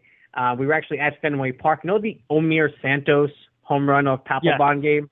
So Mhm. we were we Yeah. were we were there. We got standing room only tickets, which at Fenway Park are great. uh, right behind the plate. And uh, we took a picture, and we're both wearing David Wright jerseys. So the idea was uh, Mr. and Mrs. Wright. That is that is a game. very uh that was a fun game for you to go to. I've been to when I went to Fenway Park, I went for Pedro's return in 2006 and the Mets got blown out. So you had a better Fenway Park experience than I did. Hey, well, but I know we got the Mojo minute. Uh let's go to the phone line real quick. I think this is our buddy Elwood who uh who did the photoshopping of Joe doing the tarp. Elwood, you're on with uh, Mike and Joe. How you doing? Hey, forget what I called about. I saw the Garbage Pail Kids at the dollar store yesterday in line. So yes, they are back. Because I saw them You're too. Back. said, "Oh Same gosh, ones, Elwood, back." or are they recreated? Are they like the No, original ones, or is, what, what is looks it? Like, well, I only saw the outside of the package. I didn't buy them, of course. But I was like, Garbage Yeah, Pail you Kids did. are back. You They- bought 'em, I- Elwood. Don't lie to me. No, no. They, there's no way there would ever be an Elwood one in it, so I didn't. Um, no, I don't know. They're back. Hey, what I called about was you guys were talking about the baseball cards. I never thought of this. I was getting my nephew off to school because my sister had to go into work early, and he had his baseball cards, and I was like, hey, you know, you can get all that online. And he said, yeah, like my mom would let me take my iPad on the bus, or the school would let us use it. He said, we got baseball cards because we can look at them on the bus and trade them and do whatever we want with them. And I got this magazine because I can read it whenever I want and borrow it and loan it. He said, you think my mom's going to let me do all this on an iPad or take it anywhere? And I thought, I never thought about the portability of baseball cards and magazines. That may be their big salvation. Well, there was a there's that part of it, and then the trading of baseball cards as a as a kid was, was a big deal. Is that hey, I need that one, or that's my favorite player, and my buddy has one, and you actually trade it physically, and that was always a lot of fun. And I think when trading cards really started to kind of ramp up in the mid '90s, you know, you had people who went back and thought, oh my God, we used to put these in our in our wheel spokes for our for our in our bicycles, and we used to flip them you know, to see where they would land and play play games like that. And all of a sudden, there's this value to it, and the difference between a mint card and not. Well, I think it was called Beckett's. I think Beckett's was the guide that you would go yeah, to to Beckett. see what it was You know, worth. Joe, if you- and you go to these trade know- shows and see whether or not you could you would buy one or not.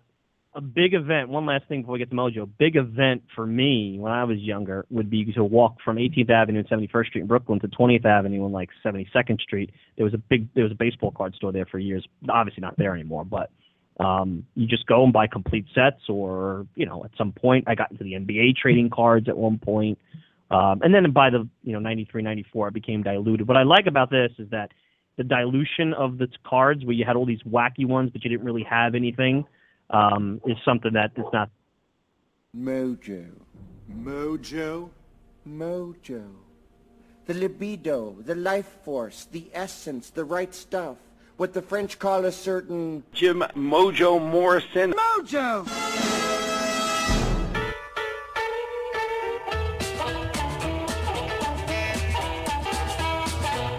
Got my mojo working, but it just won't work on you. Got my mojo working, but it Mr. Morrison, Good morning, how are you gentlemen. doing, sir? Joe, I'm glad to see that they allowed you back into the country, uh, safe and sound, and uh, we're very happy to have you. you know, Mojo, it was funny. On the way on the way to Mexico City, when they're handing out the immigration forms, they were not going to. They were giving me like the ones for the Mexicans, you know, because because of my dark complexion and my black hair. So everyone just assumed I was that. And then I got the exact same question on the way in, like, which one do you need? Are you going to do going back as an American, or are you uh, entering the country? So And here's the thing, Joe. I told Mojo yesterday. I said, I, "This is." I said, "He's like, is Joe Joe back?" I said, "You know, I have been busy. I really didn't check Facebook or Twitter for a while." I said, "I hope he's back," but I said, "You know, no one getting out of Mexico might be dicey. You might need to warm up in the bullpen." So Mojo warmed up for today's performance. You know, and he'll be So- making his you know return to the show in a couple of weeks as a as a, Well, I'll tell you, it's warm down co-host. here. I, I, I'm very, I'm, you know, we have 60 degrees here the next two days. I feel for you guys up there in the in that frigid cold. You know, I love New York. I love being up there, uh, but I'll tell you, I don't miss some of these cold February and January days that uh, that, that you get up in the in the north. It's nice down here uh, this weekend. Uh, you know, and 36 more days, Joe, till Selection Sunday. So you need to start brushing up on your college basketball and getting and getting all That's your always- selections ready. I got to be honest, that's always a crash course for me. I have a I'm going um to a 1-year-old's birthday party right after this today and uh one of my friends that's going to be there went to Villanova huge Nova fan, and he's like, "Is there going to be a TV for Nova Georgetown?" And I'm telling him, I'm like, "I'm not sure, but I can't tell you where they're ranked right now. Oh my I can't God! Tell you what what a nightmare! Players are a one-year-old birthday party. The kid has no idea what's going on, and you're kind of like, for lack of a better word, held hostage if you if you're a sports fan at this party where everyone's happy and the women are all happy and the guys are like, "Could you tell me what the score of the Villanova?" I'm okay. I mean, listen, I'm not. Uh, it's not like I'm missing an Islander matinee or anything, but I'm excited to see my friends and That'd be much and everything and catch up with them. But uh, yeah, you're right, Mojo. I am. uh Yeah, that's always a a March effort uh for me to talk intelligently about college basketball. I must I must be honest.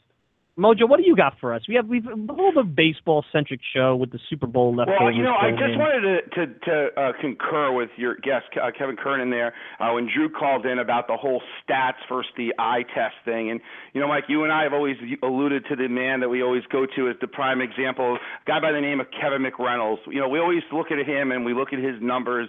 And if you look at his numbers, I mean, you know, you can start making this case that this guy is, you know, a superstar. You know, he he got paid as a superstar, but then when you look at his actual productivity of, you know, how he performed in certain situations and, you know, when he actually, cr- you know, created these numbers that everybody looks to at the back of the baseball cards, which ironically you did a nice segment there as well, uh, to, to make this, I think that you have to throw the human factor into it. You have to throw, you know, the scouting point. I think too many people are into the numbers these days.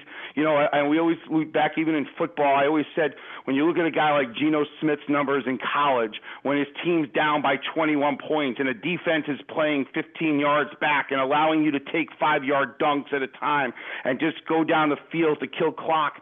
I mean, you're going to accumulate numbers, and I think too many people don't look at the actual game and what's going on in it and how it affects wins and losses. They just look at the actual numbers, and you know there are facts and then there are statistics, and numbers do lie, contrary to that show that the uh, four-letter network tries to put off uh, during the week.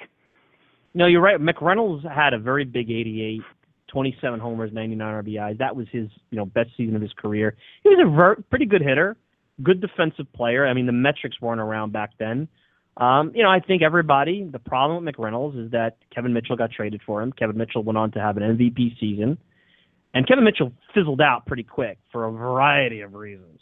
And I interviewed Kevin Mitch- Mitchell actually at Strawberries Restaurant in uh, the, it's closed now in Queens. I don't know if you ever were there, Joe, over in uh, uh it was like Bayside area, Whitestone, and he was kind of Was a, not. you know, it was he did it under he held his nose while he did the interview, and I tried to be as nice as possible. Actually, if you go to my Facebook page, there's a picture of me and him, and I have the the recorder out, and the body language of me and the body language of him could not be more negative because I'm annoyed. well, he was kind of he was kind of known as a brooding teammate to begin with, so that's All I pretty said much to him is like, hey, with what people remember. I'd love to talk to you. I'd love to talk to you about your career, ask you some basic questions. And he warmed up a little bit because it was a pod. I mean, you know, when I was doing the podcast for the baseball, I'm like these are just look backs. And I wound up interviewing Barry Lyons that same day, and he had he was great. We wound up talking for 30 minutes after the interview uh, about a bunch of stuff. So you know, look again, you know, Joe, you've done these with the Isles blog. Good job. You had Jigs McDonald on recently.